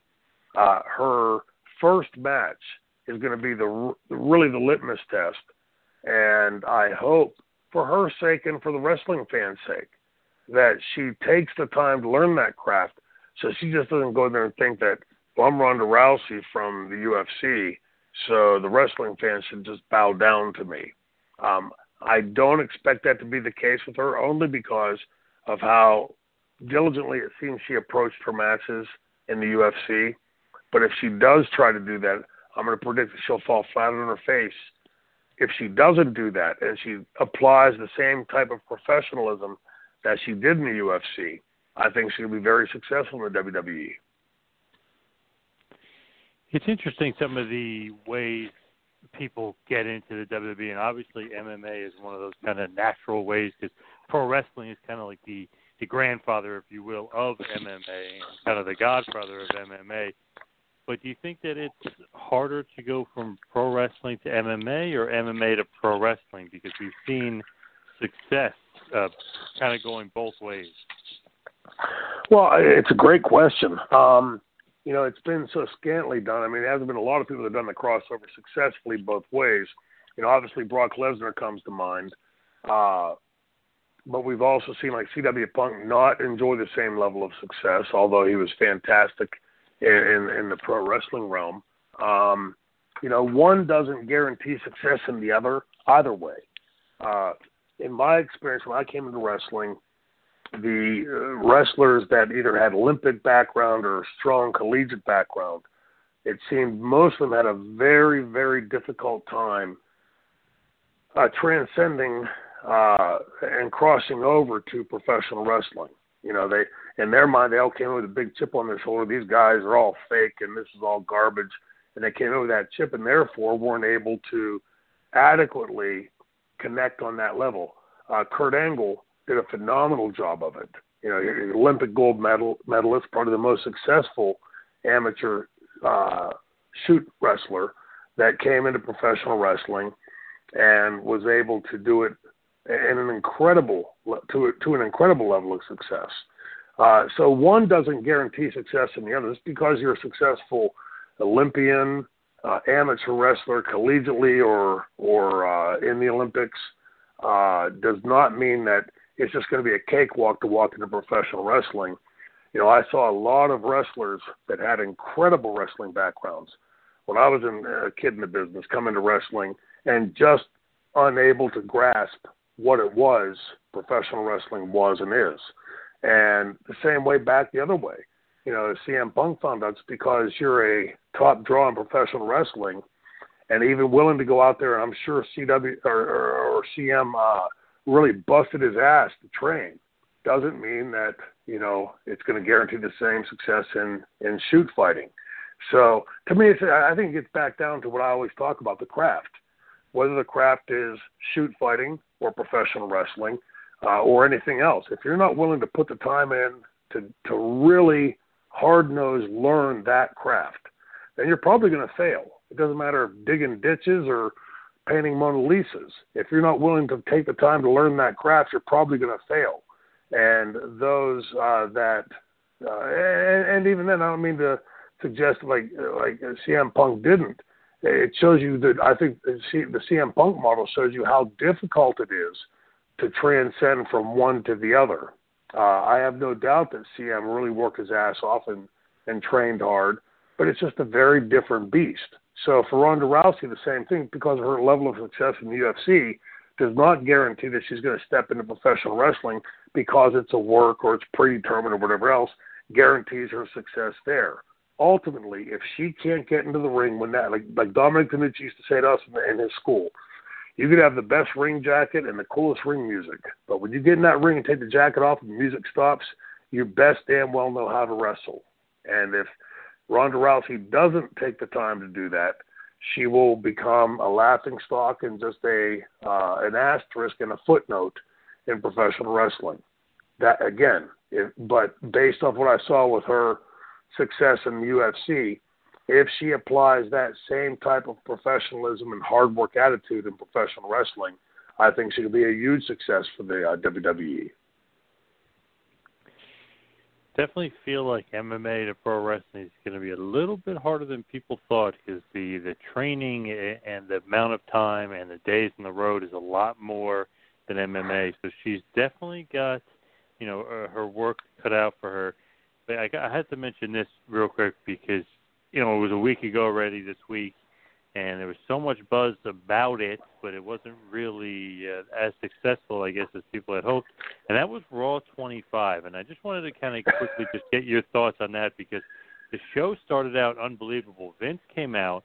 He basically, you know, had the the fans kind of chanting for him, cheering for him. Two seconds later, he has them, you know, yelling and cursing and you know he's calling them thief and everything and, and really really getting under their skin. Then Steve Austin comes out to a huge pop, gives Shane a stunner, gives Vince a stunner, and then pretty much the show was all downhill from there. Did you see Raw 25? What were your thoughts on it? And did you see all this kind of uh, negative backlash online? Well, I did. I did. I I didn't see it uh, live as it was going on. I was uh, tied up with my kids, but I did go back afterwards after the the strong backlash on on the social medias and watch the different segments. You know, to me, what what stuns me about this whole thing is for any of us that have been around the business as long as we've been around the business, you could look at this on paper and see that this was going to be a shit burger. Um, you know, if I'm going to ask wrestling fans, and you and Chad both are, if I'd say to you, hey, I'm going to have this big event, it's going to be split between this building and this building, and we're going to have all these stars on it, and I charge you 400. So I, I when I saw the $400 number originally, I thought that's what all the tickets in the Manhattan Center cost, and I was told this past weekend. So this is what fans told me. If I'm wrong, blame the fans that told me. But I was told that the balcony seats in the Manhattan Center were 400. That floor seats range from a thousand to twelve hundred dollars. Now, if you come and you bring you and you know your wife and your kids, and you spend say twelve hundred if you're a family of four in the bleachers, or forty eight hundred if you're on the floor, and you get to the Manhattan Center and you get three live matches and the rest watching on Titantron it doesn't take a brain surgeon. It doesn't take somebody in the business for 39 years to tell you you're fucking somebody. And uh, you know, with, with the to me, in my mind, with the company as large as WWE having this kind of a huge uh, uh, celebration of the success of Raw, and let's face it, it's been successful for 25 years from the days of Bobby the Brain Heenan and Gorilla Monsoon, and uh, you know from the time that it launched as a talk show, and then on to uh, you know the success that it found later as, as a live wrestling show, to to to say on paper we're going to charge our fans this much money to come and get a couple matches live and the rest on the Titantron. My question would immediately be if I was sitting in a production meeting when they said that, my first question would be, why you know with the the crew that we have, a lot of people obviously won't be working on the live show because we're bringing in the Steve Austins and the Shawn Michaelses and all the rest of these stars of yesteryear. Why not put some of our younger kids on? You know, let's put the, the crew in half. Let's put 20 or 30 guys and women in the Manhattan Center and the rest in the other building and give these fans a real mega show for that kind of money. Um, why they didn't do that, I have no clue. Uh, I don't know if it was just oversight, uh, not caring, uh, whatever it was. But on paper, that looked like shit, and it turned out to be shit. The last thing you do in any kind of business that you're giving a, a service, and let's face it, professional wrestling is giving a product to the fans to like or dislike and to come see or, or not to come to see. When you're charging that kind of money to an average person to bring their family and come there and support this. And you veil it in this, hey, it's going to be a big 25th anniversary. I mean, how many people in America over the last 25 years uh, have grown up at one point or another loving WWF, WWE, Monday Night Raw? And so you put this on a platter and put it out there and give it that off as, you know, we're going to have this huge celebration. Come on out and take part of it and then you get there and find out that you're getting three live matches and the rest on the Titans. You're basically watching TV and paid that money for it. You know, to me, it just reeks of of condescension in that me as a billionaire don't give a shit if you, as a blue collar guy or a low white collar guy, have to spend this money that's a king's ransom to an average family to come out and to pay that much money. And we're going to give you this. And well, hell, you should just be happy because, well, hell, I'm Shane Douglas and this is my company. And you should just be happy that you're here. I'm giving you a celebration. And like I said, on paper, that looks like a shit burger. And yet, it just, uh, I, you know, I would never say that Vince is stupid. You've heard me say this a million times in this podcast. Uh, Vince and I, as everyone knows, have very keen differences on our approach to the business. But this is, has nothing to do with that. When you look at this on paper, this looks like a bad deal for the fans. And I can't believe that somebody as intelligent as Vince wouldn't be able to look at that or his underlings, whether it's Hunter, Stephanie, or Shane, or somebody else, one of the writers, that somebody didn't have the cojones to go to Vince and say, uh, Vince, did you see this? You know, this might not be so good. And yet that was still what was portrayed out and given to the fans for thousands and thousands of dollars. It was a family of four. Uh, just a really bad, condescending deal to the fans and one that doesn't surprise me in the least in the way that they approached it for the WWE. But you know, each fan has to ultimately decide for themselves: will they continue to support this company and uh, uh, you know pay their hard-earned dollars? I mean, you know, how much does the average person work to make it? Again, if it's a family of four to get four front row seats in the Manhattan Center, close to five thousand dollars, how much does the average family of four, how hard is that person, the, the, the you know the breadwinner in the family, how hard do they have to work and how long to make five thousand dollars plus I'm sure T-shirts and a hot dog and a drink and every parking and everything else, a shitload of money. It astounds me that somebody in the WWE, let alone Vince himself, didn't look at this and go, "Wait, we have to reconfigure this because this is a real shit burger." speaking of that, you may say the same thing about Vince's other project, and that was the relaunch of the XFL. Do you think this is the right time for Vince to be kind of taking his eye off the prize that is WWE? Well, yeah, and no question about it. At this time, from where I sit and look at it, uh, I don't see right now the WWE as a wrestling entity. And I know he'll say, we're not wrestling, sports entertainment, call whatever you want to. I don't see right now the WWE is just rolling along on autopilot so well that nobody has to be concerned uh, with pushing it forward. I think uh, to the to the contrary, I'd argue I would argue that right now more than ever uh, that somebody needs to grab that by the reins and really focus on how do we move the WWE to the next one? How do we reinvigorate our, our fan base? How do we draw those fans back in that have tuned out? the the tens of millions that have tuned out. How can we do? Uh, what can we do, and how do we get them back?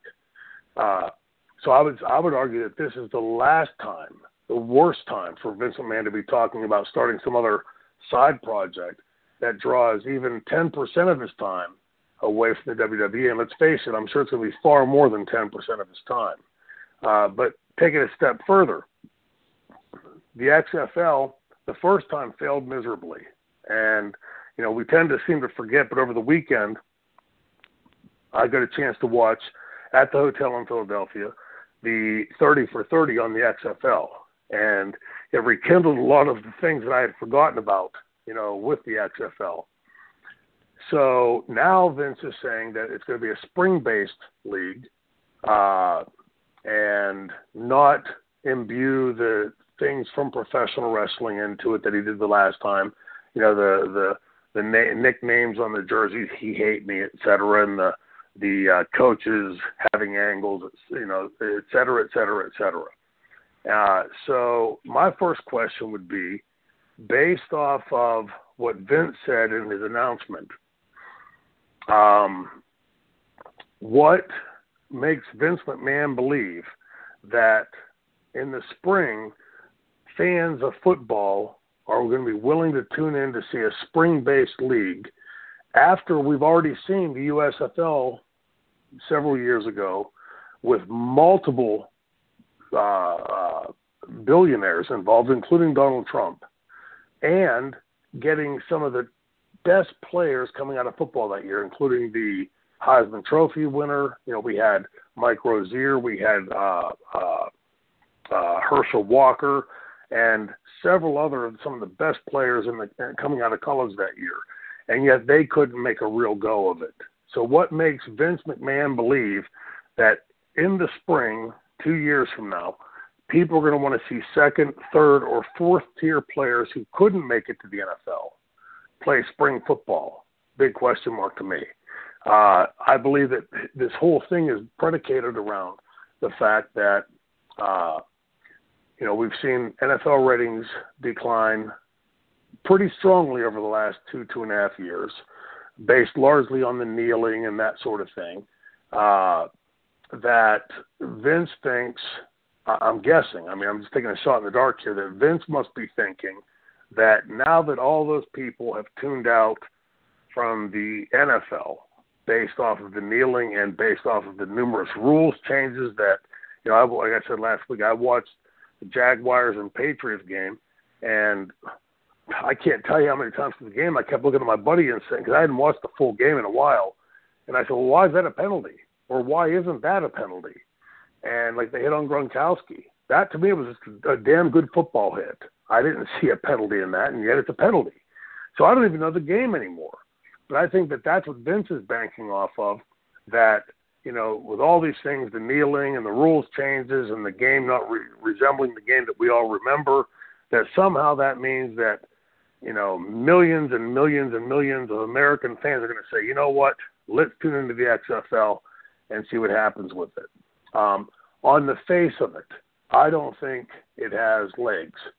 But I will always digress back to this with Vince McMahon, is that he has a knack about him to be able to pull, uh, or, or as Dusty Rhodes used to say, make chicken salad out of chicken shit. Um, but I personally, I wouldn't invest in the XFL. I don't see a successful uh, nature to it. But who knows what's going to happen between now and 2020 when the XFL launches? Uh, will the XFL or the NFL continue to kneel and piss off even more people like they did this week with the NFL uh, refusing to accept an, a paid ad from American veterans during the Super Bowl, and the kneeling and the you know all the rest of the stuff that we've seen. Will that continue to go on and continue to piss even more people off to the point that they will look for something else? It's quite possible. And I, like I've said, the one thing about the, the XFL to me is going to be this: it's either going to be a resounding turd in a punch bowl and lose Vince a shitload of dollars, or it's going to hit and you know make Vince be a genius again. I don't expect that to happen, but with uh, there's so many variables that we don't really we can't really state today. It's really difficult to make a full fledged uh, discussion one way or the other. But personally, I don't think it's going to be successful. Do you think Vince took a gander at that uh, 30 for 30 and saw his greatest failure be uh, put on such a pedestal that it might have created somewhat of a fire in the belly of the uh, the chairman of WWE and said, you know what, I got to right the wrong that I did in 2001, and I got to relaunch this bad boy and basically shut up these critics that have uh, just basically shit on his idea from the first, uh, you know, the first go around. I think that's probably more that's what's at work here than anything. You know, anybody's ever heard me talk about Vince hears me talking about the narcissism that is Vince McMahon. Um, you know, Vince doesn't take failure well, and especially if you tell Vince he can't do something. So I think again, it was sort of ironic that you know late Saturday night. Uh, I was or late Friday night. I'm sorry. I was watching the XFL on ES, the 30 for 30 on ESPN, and you know, hearing some of the things that were said about you know this being Vince's greatest failure and things like that. The Vince McMahon that I know, that is the exact kind of language that digs deep in him. So I'm sure that's part of it, you know. And and I it's, it's the Vince McMahon thing. I think it's a human trait. You know, you fail at something, most people want to go back and try to correct it and redo it. The difference is uh, that's usually in just typical day-to-day human activity. It's not in something spending hundreds of millions of dollars and you know gambling the future of a company on. Um, so uh, again, we'll see. But I have no doubt that you know the question as you posed it is certainly at play here. Vince McMahon uh, had a huge debacle with the XFL the first time and lost his ass. By the way, it wasn't the first time he had that. He's had it. You know, Vince bankrupted uh, or came damn close to bankruptcy multiple times before the original uh, WrestleMania, the first WrestleMania, and he also lost his ass on boxing. He lost his ass on the World Bodybuilding Federation. He lost his ass later on the XFL, and you know several other things. So it's not like like Vince is the uh, King Midas. Everything he touches turns to gold. He's got as many, if not far more, failures at things like the XFL and the World Bodybuilding Federation and the uh, boxing stuff uh, than he than he has successes in WWE. But people remember him for the success that he's had with the WWE because it has been so hugely successful. Uh the the Midas touch. That's not Vince. That's uh, that's Triple H now. So anything Triple H touches uh, is, is what's turned into gold. But t- speaking of touching, and before we hand it over to John to get into the little last franchise anything, I saw you share the tweet, so that's why I got to pose this to you because I didn't get a chance to even add this to our run sheet. But you you shared the tweet of the Sasha Banks kicks in the Royal Rumble match. Now we, I don't want to say we're picking on Sasha Banks in the show, but she's been brought up a multitude of times over 33 episodes. But Shane, these kicks in the corner to Lita in the Royal Rumble match, I mean, it basically looked like there was aerobics being done in the ring that was just like a stretch that didn't come anywhere near to Lita. And um, what do you think about watching something like that being done on a pay per view of all shows? Well, I, to be all honest, uh, to be to be completely honest, in watching that video, I didn't see anything that was done wrong with that kick. Uh, if you watch closely as the kick is laid in, it's laid in perfectly between the shoulder blades. Uh, I was told and read that the the move was done the night before on a on a house show, and uh, you know I believe in making the move look believable and, and laid in as opposed to like the thing I retweeted today was somebody in the ring throwing kicks that were missing by literally yeah, 12 that was it. That was Sasha. She was that. That that's the two different things. Sasha is the one that kicked Paige in that same spot that you're discussing, but the one I'm mentioning is the the one that you're just saying now, where I mean Sasha Banks is kicking air. I mean it was it was like yeah. I said it was like aerobics. It, there was it was almost like a, a full stretch. There was no there was no physical cut, not even remotely physical contact. Right.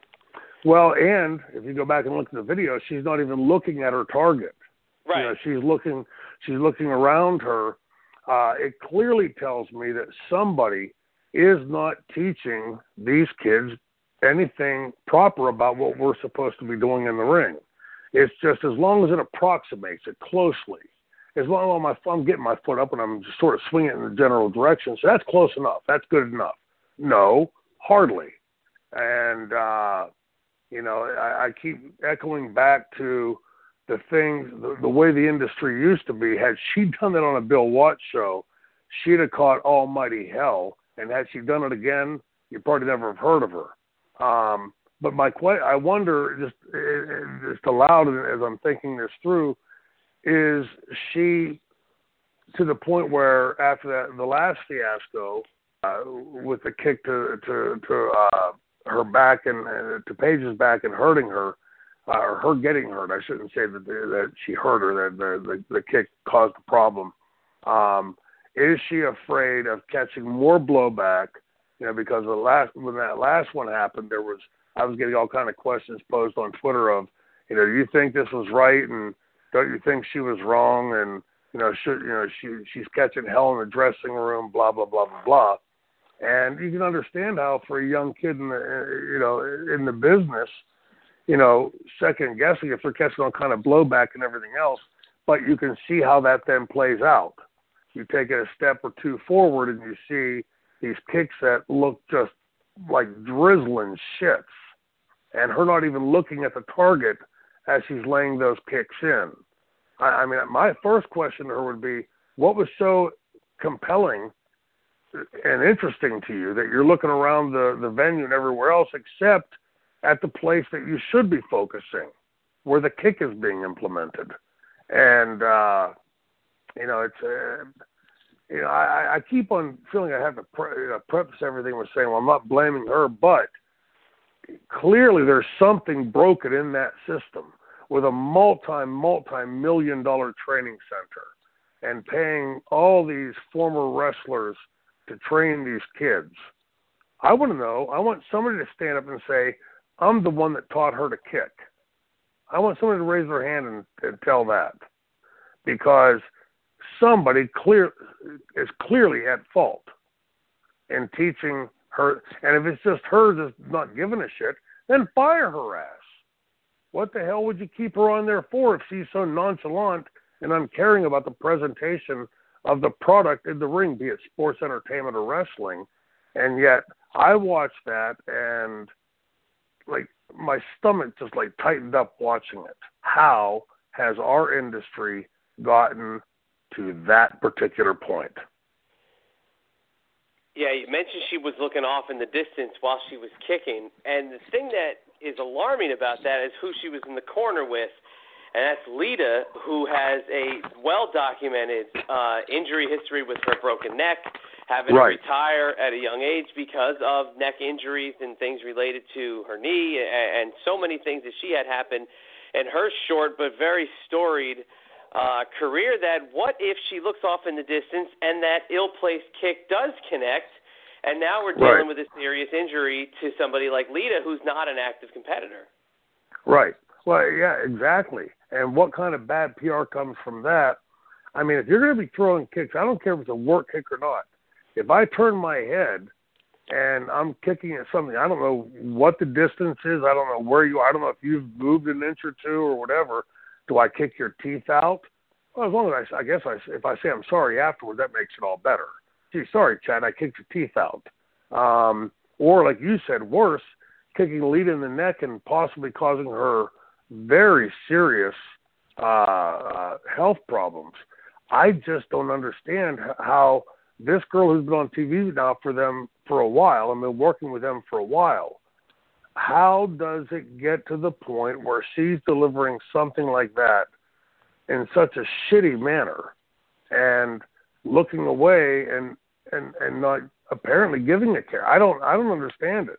I would have been terrified to do something that stupid when I was a kid that age because rest assured the cowboy would have been waiting for my ass and booking me against Dick Slater later that night or the next night. Uh I don't know. I, I mean I I I can't talk about something I don't know as far as the inside of the company, but clearly from looking at that performance and utter lack of professionalism, all I can surmise is that somebody that's supposed to be teaching is fucking up on the job. It is that time again. A little Ask Franchise Anything, aka AFA. This one by email from Jason Worthing I'd like to know Shane's pick on the upcoming Super Bowl between the New England Patriots and Philly, the Philadelphia Eagles. Shane, who you got in the Super Bowl? Well, I you know, I, like I've said online with Twitter, uh, being that Philadelphia is you know the the the new kid on the block, they've been only been in what what one other Super Bowl. Uh, and being a Pennsylvania team and my connection to Philadelphia, I would love to see Philadelphia win. Uh, because at this point, the Steelers being out of it, I like seeing somebody new in there, and I like the idea that somebody else can win. Um, but also, I'm I'm also one of these one of the guys that believes you can call me uh, tinfoil hat guy or whatever. I've watched for years watched the uh, Patriots have calls consistently go their way, as in the Jacksonville game uh, or, or the Jaguars game when they were, uh, uh, you know, the lead official is, you know, pounding, you know, Brady on his chest and big smiles on the officials' faces when they made. I mean, it's pretty hard to look at that and say, yeah, they're being, you know, they're being calling it right down the middle. But if I didn't know better, I'd be, I think I'd be watching. I'm watching the franchise uh, in all its heel glory call a match right down the middle. You're about to be shocked on this one, franchise. Since Brady and Belichick, 34 games or playoff games that they've played. As far as penalties are concerned, 166 penalties have been called against the other team, against the Patriots' opponent. Can you guess? Can I stop the franchise? How many penalties do you think have been called on the Patriots? You mean in this playoff series? No, no. Just this year? Brady and Belichick have started. Oh, That's 34 playoff games that they've had. So there's hundred in in those 34 games. I don't for whatever how you break it up, but in those 34 games combined, whatever opponents they had, 166 penalties. How many in that same 34 game span do you think have been called on New England? I would say an average about one per game, so like 35 to 40. You were going to be shocked on this one, Anna, and I know a lot of fans are shocked. There was 166 against the opponents, 164 called against the Patriots. So when people say that the the refs are cheating, all this other stuff, they got to look at the facts. It's pretty crazy. It's almost dead even penalties called. I I'd have to go back and review that and that to see the nature of each of the calls because in the now again stating up front, I don't watch. I haven't watched many games for the last couple of years and won't as long as this bullshit continues. But um, in the games that I've watched, like instance the other night with the Jaguars, I, I watched you know the Jaguars defenders in the secondary getting called if they breathe seemingly if they breathed on the the uh, Patriots receivers. And then in two of the plays of the very next offensive series for the Jaguars, I watched linebackers literally on the back of the receivers for the Jaguars and nothing get called. Uh, so, you know, I, again, I'd, I'd, I'd want to go back and watch each one of those 166 to 164 and see what the nature of those calls are because I haven't seen it in the times I've watched the Patriots. But if, if, if I'm proven wrong, I'm proven wrong, but I'm standing by it that the Patriots get the calls far more in their favor than they do against them. And people also forget this. Tom Brady last year was suspended four games, virtually, basically, with no evidence. And if you realistically look at it, just for no reason at all, was suspended for four games. So the NFL definitely does not like him, and they definitely did not Whoa, want the hold on, hold to on. win Time- last time out. year. You got to think out, about that out. as well. Gotta You about you that. mean you mean with the the deflate gate where the the game the regulations of the NFL said the ball has to be inflated to a certain pressure? Is that what you're talking about? Yes, yes. And He was suspended those, four games for that. and he did a very Hillary esque thing of destroying his cell phone so that it couldn't be. Yeah, that all seems copacetic, doesn't it? There's no, nothing there. There's no there there at all. It's just Yeah, but don't you think there might have been some naked pics of Gisele on there? Maybe that's why he didn't want anybody to see the phone. if you had naked pics of Gisele on your phone, wouldn't you brag about it? I would. hey, look at the pics I have here. It's no, look. Here's the thing. I, I, I think the reason the, the, the Patriots get so much blowback, including for me, is because they're so goddamn good.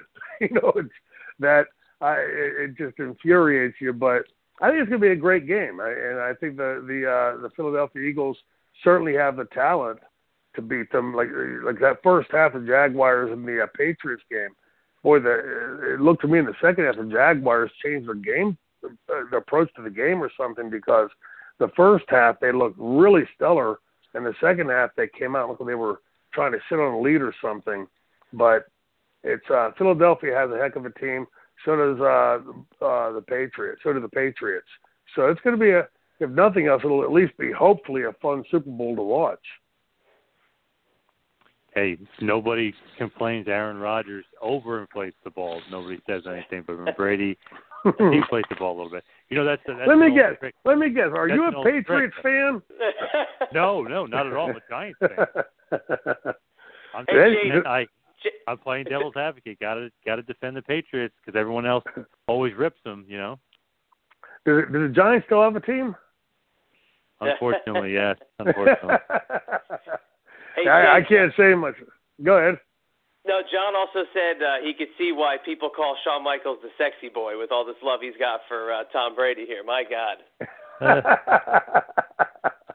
Please tell me you don't have a Shawn Michaels poster hanging in your bedroom. No, I was never. a- I was a Bret Hart guy. You're either a Bret There you go. or, or a HBK fan. I was a Bret Hart guy. there you, me too. Me, I, I'm a Bret. Me, I'm a Bret guy, but uh, it's the the the uh the uh what's the word I'm looking for the the uh uh what's the phrase they use in in, in uh, reporting the uh the the the approach that you have to the uh to the New England Patriots is very much uh report uh, the reporters uh I'm tired, the phrase escaping me right now, but where you're you're calling it right down the middle, unlike the fake news uh so prevalent today that will tell you it's daylight out right now, even though it's after 11 p.m. in Pittsburgh. It's daylight if you listen to the fake news. That is true, but I just got to say this: Are you going to be able to watch the Super Bowl, given the fact that the Pittsburgh Steelers finished the season so, you know, depressingly? No, I I I uh I'll probably go to a friend's house and and, and catch some of the game. It really, uh, to be honest, the last two seasons I've had very little interest in the NFL, and you know after the Steelers lost to the Patriots the first time, and that uh, now infamous catch by Jesse James was ruled no catch. If that's not a catch, I don't know what is a catch. and, and to me, that's the problem for me in the game is having grown up and watched it, and I watch and I don't know what is a catch, what isn't a catch, what's a penalty, what's not a penalty. Even though I've watched for close to 50 years, I can't make heads or tails of the game. I have to keep looking at people I'm with and go, well, why was that a penalty? And why was that a catch or that wasn't a catch? Like, I don't know the game based on the rules the NFL has right now.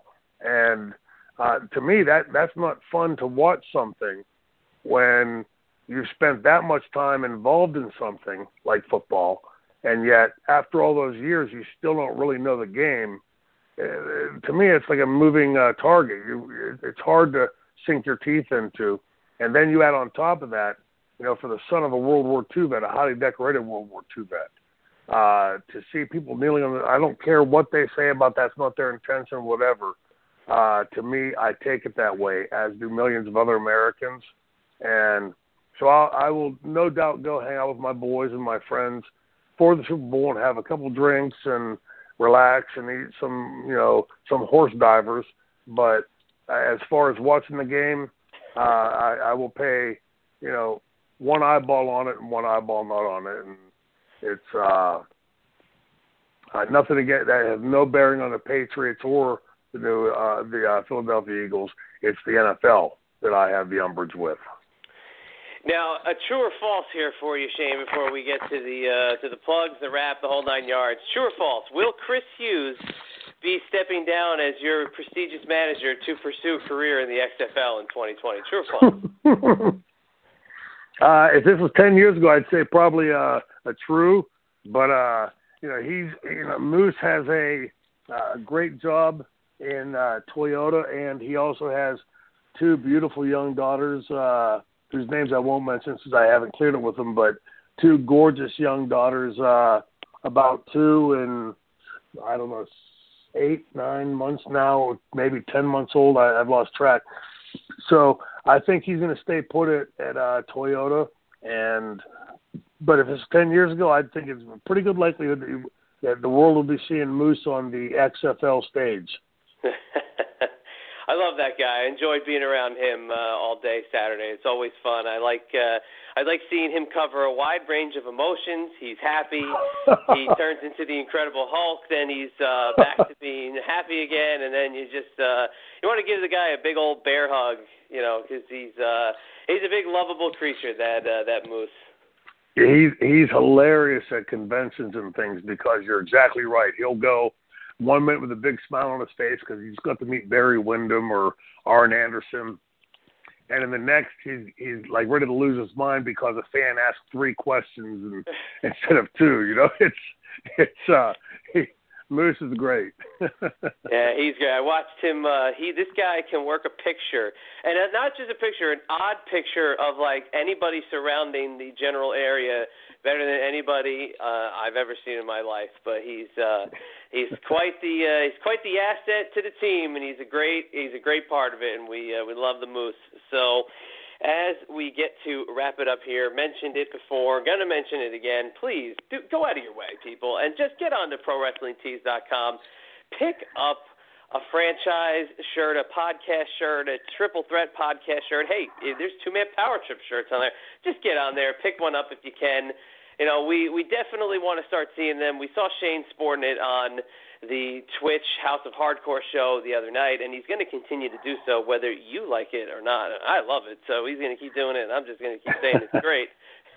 so it doesn't matter what I think, but please head on over to ProWrestlingTees.com and check out those T-shirts. And uh, if you want, you can even go through our website, which is TMPTofWrestling.com. There's a page for the Triple Threat podcast. There's a page for the Two Man Power Trip, and there's also a page for TMPTCon 2, which is coming to you this coming May 19th in Richmond, Virginia at the Holiday Inn. I believe on Commerce Road. I'm just going off the top of my head, but all the information is on our website. We have a special rate set up for the Holiday Inn uh, down in Richmond that you can come to the show. You can get a nice hotel room, and we're starting to get some plans together for some extracurricular activities going on that weekend, and we're really going to try to make this special. We go to conventions all the time, and John and I have been putting our heads together for years to get this together. So as the plans roll out, you're, I really hope things are just going to be uh, peachy keen, and it's going to be right now. We've got Shane, we've got Eric Bischoff, and we've got Big Sexy Kevin Nash joining the fray down in Richmond. It's going to be one hell of a time. I can't wait for May, but a lot to come in the coming weeks. So just like you heard with that question that was sent in for Ask Franchise Anything, Shane, that was actually sent in about three hours before we started recording, so we had to kind of flip the plan and place this one in, and I uh, I'm really happy we did. That's how fast these questions come in for the Ask Franchise Anything. I tell the fans every day we're getting ready to record that we have uh, you still have plenty of time to get the questions in to to get them into the three threat pod or the triple threat pod at gmail.com. And uh, as always, the uh, franchise fans respond in droves. And I, I, I couldn't, I, and I say this very humbly, I, I couldn't be more appreciative of the fan base we've had since we started the podcast. I've, uh, I think, more than doubled, you know, my followers on on on Twitter, and you know, try every day as much as I can uh, to to respond to all of the to all of the questions that come in. Uh, but on weekends, so the fans understand on the weekends when I'm leaving, sometimes on a Thursday, uh, often uh, times on a Friday, uh, that takes me out of the loop for you know three, four, or five days, depending until I can get back. So if you pose a question, please understand that if I'm not answering immediately, it means I'm offline. And as soon as I get back on, I will do the best I can to get to all the questions. But I will say this the fans have been sending in some really great questions that are applicable to something that's going on that day, whether it's current events or something in wrestling like the Raw situation. Uh, you know, so it's it keeps it interesting to me and hearing from the fans, and I and I, I love it. You know, we just recently went over twelve thousand, and you know, continue to grow all the time. So for everybody out there listening, thank you for following and please keep sending the questions, and I'll do the best I can to get back to them and answer them. Yeah, and um, we got to also throw out there. You mentioned the uh, the show Twitter, which is slowly, slowly but surely building. It's at the three threat pod. I mean, I tweet out from my account. John tweets out from the at two man power trip account, and Shane, of course, you're rocking on there at the franchise SD. But we actually went live uh, from Icons on Saturday. We sent our good buddy Randy uh, out with the phone and out into the uh, out into the wild. We got you for a couple of seconds there, and we also took some video had it on Facebook, and it was really cool. So we're going to do more of that as. If we're all together and we have the ability to, we're going to keep doing stuff like that because it's uh, it's just a nice little look inside the world of what goes on at some of these conventions. And even when you scan the video, I watched it again. It's only about I'd say a minute and 20 seconds or so, and you just look around the room and you see the Boogeyman, and then Paul Roma, and Cowboy Bob Orton and even Butch Reed, who we just had on our show yes. uh, last week. I mean, come on! I mean, you just you can't miss out on any of these shows, and that's why TMPTCon is going to be so special. Absolutely, but you know, I, I gotta you know call you guys to the carpet for a second because you know I'm I'm like a one of those guys that gets very nervous on camera and when you put a camera over like in my face and tell me to say something, I get like real verklempt and real tense, and I I'm just not I'm not a natural on camera. So You know, I I don't feel comfortable doing those kind of things. But no, it was great. You know, the guy came over and get a chance to hammer it, and uh, like you say, you know, he, you know, scans the crowd and look around and see if you if you're watching at home, if you haven't had a chance to yet, and you watch it, just as he scans around the room, just slowly click through it, you know, freeze frame it and click through it and take a look at all the people that are sitting around. It's uh, it's a literally a who's who of professional wrestling, and you know makes the things like icons and other conventions for a wrestling fan one of the cool things to go to and and check out because you do get a chance to see those wrestling superstars that you haven't seen for so long or you'd forgotten about or whatever. But it rekindles. I can't imagine any wrestling fan coming to a convention like that and walking away feeling uh, like they didn't quite get their money's worth. You know, I think it's a it's a great great thing for wrestling fans. Well said, absolutely, and we can't wait to be more because uh, they're always popping up, and if we can get to them, we will be there. So, uh, Shane, I guess uh, looking forward, we got a big Super Bowl Sunday in the books this weekend. But what else do you have going on in the world of the franchise? Well, this coming weekend, I will be at the ASW show, the All Star Wrestling show in Madison, West Virginia. Uh, it's been about a, a year or so since I've been down there. Looking forward to that. A great show in Madison, West Virginia. It's coming Saturday night. And Friday night, I have a very rare Friday night off that I will be going to my son's hockey game and his final hockey game of the season. So this weekend worked out perfectly, and really looking forward to it. And ne- the weekend following, uh, next weekend, I'll be up in Maine and uh, looking forward to seeing all the fans up there. It's been a long time since I've been up that neck of the woods, so looking forward to it. And uh, you know, a couple of the things on the burner that I hope to have bigger news I hear to talk about in the next several weeks. But you know, the little emoji with the the whispering emoji, we'll we'll keep that quiet. We won't tell anybody about that, and we'll talk about that later. I hate when you do stuff like that because now we're at the end of the show and we can't do any uh, any follow up. so I'm just gonna have to innocuously tweet something at Francine just so she writes back now, just to uh, just to kind of get back at you. But all right, well let's wrap it up here for this week. I got to tell you, just on paper, this has been one of my favorite shows we've recorded so far. It was a lot of fun. It flew by and uh, always looking forward to the next one. So next week, episode 34 will be coming your way. So, Shane, do what you do best. Take us out the only way the franchise can and get it on to next week, a big old number 3 4.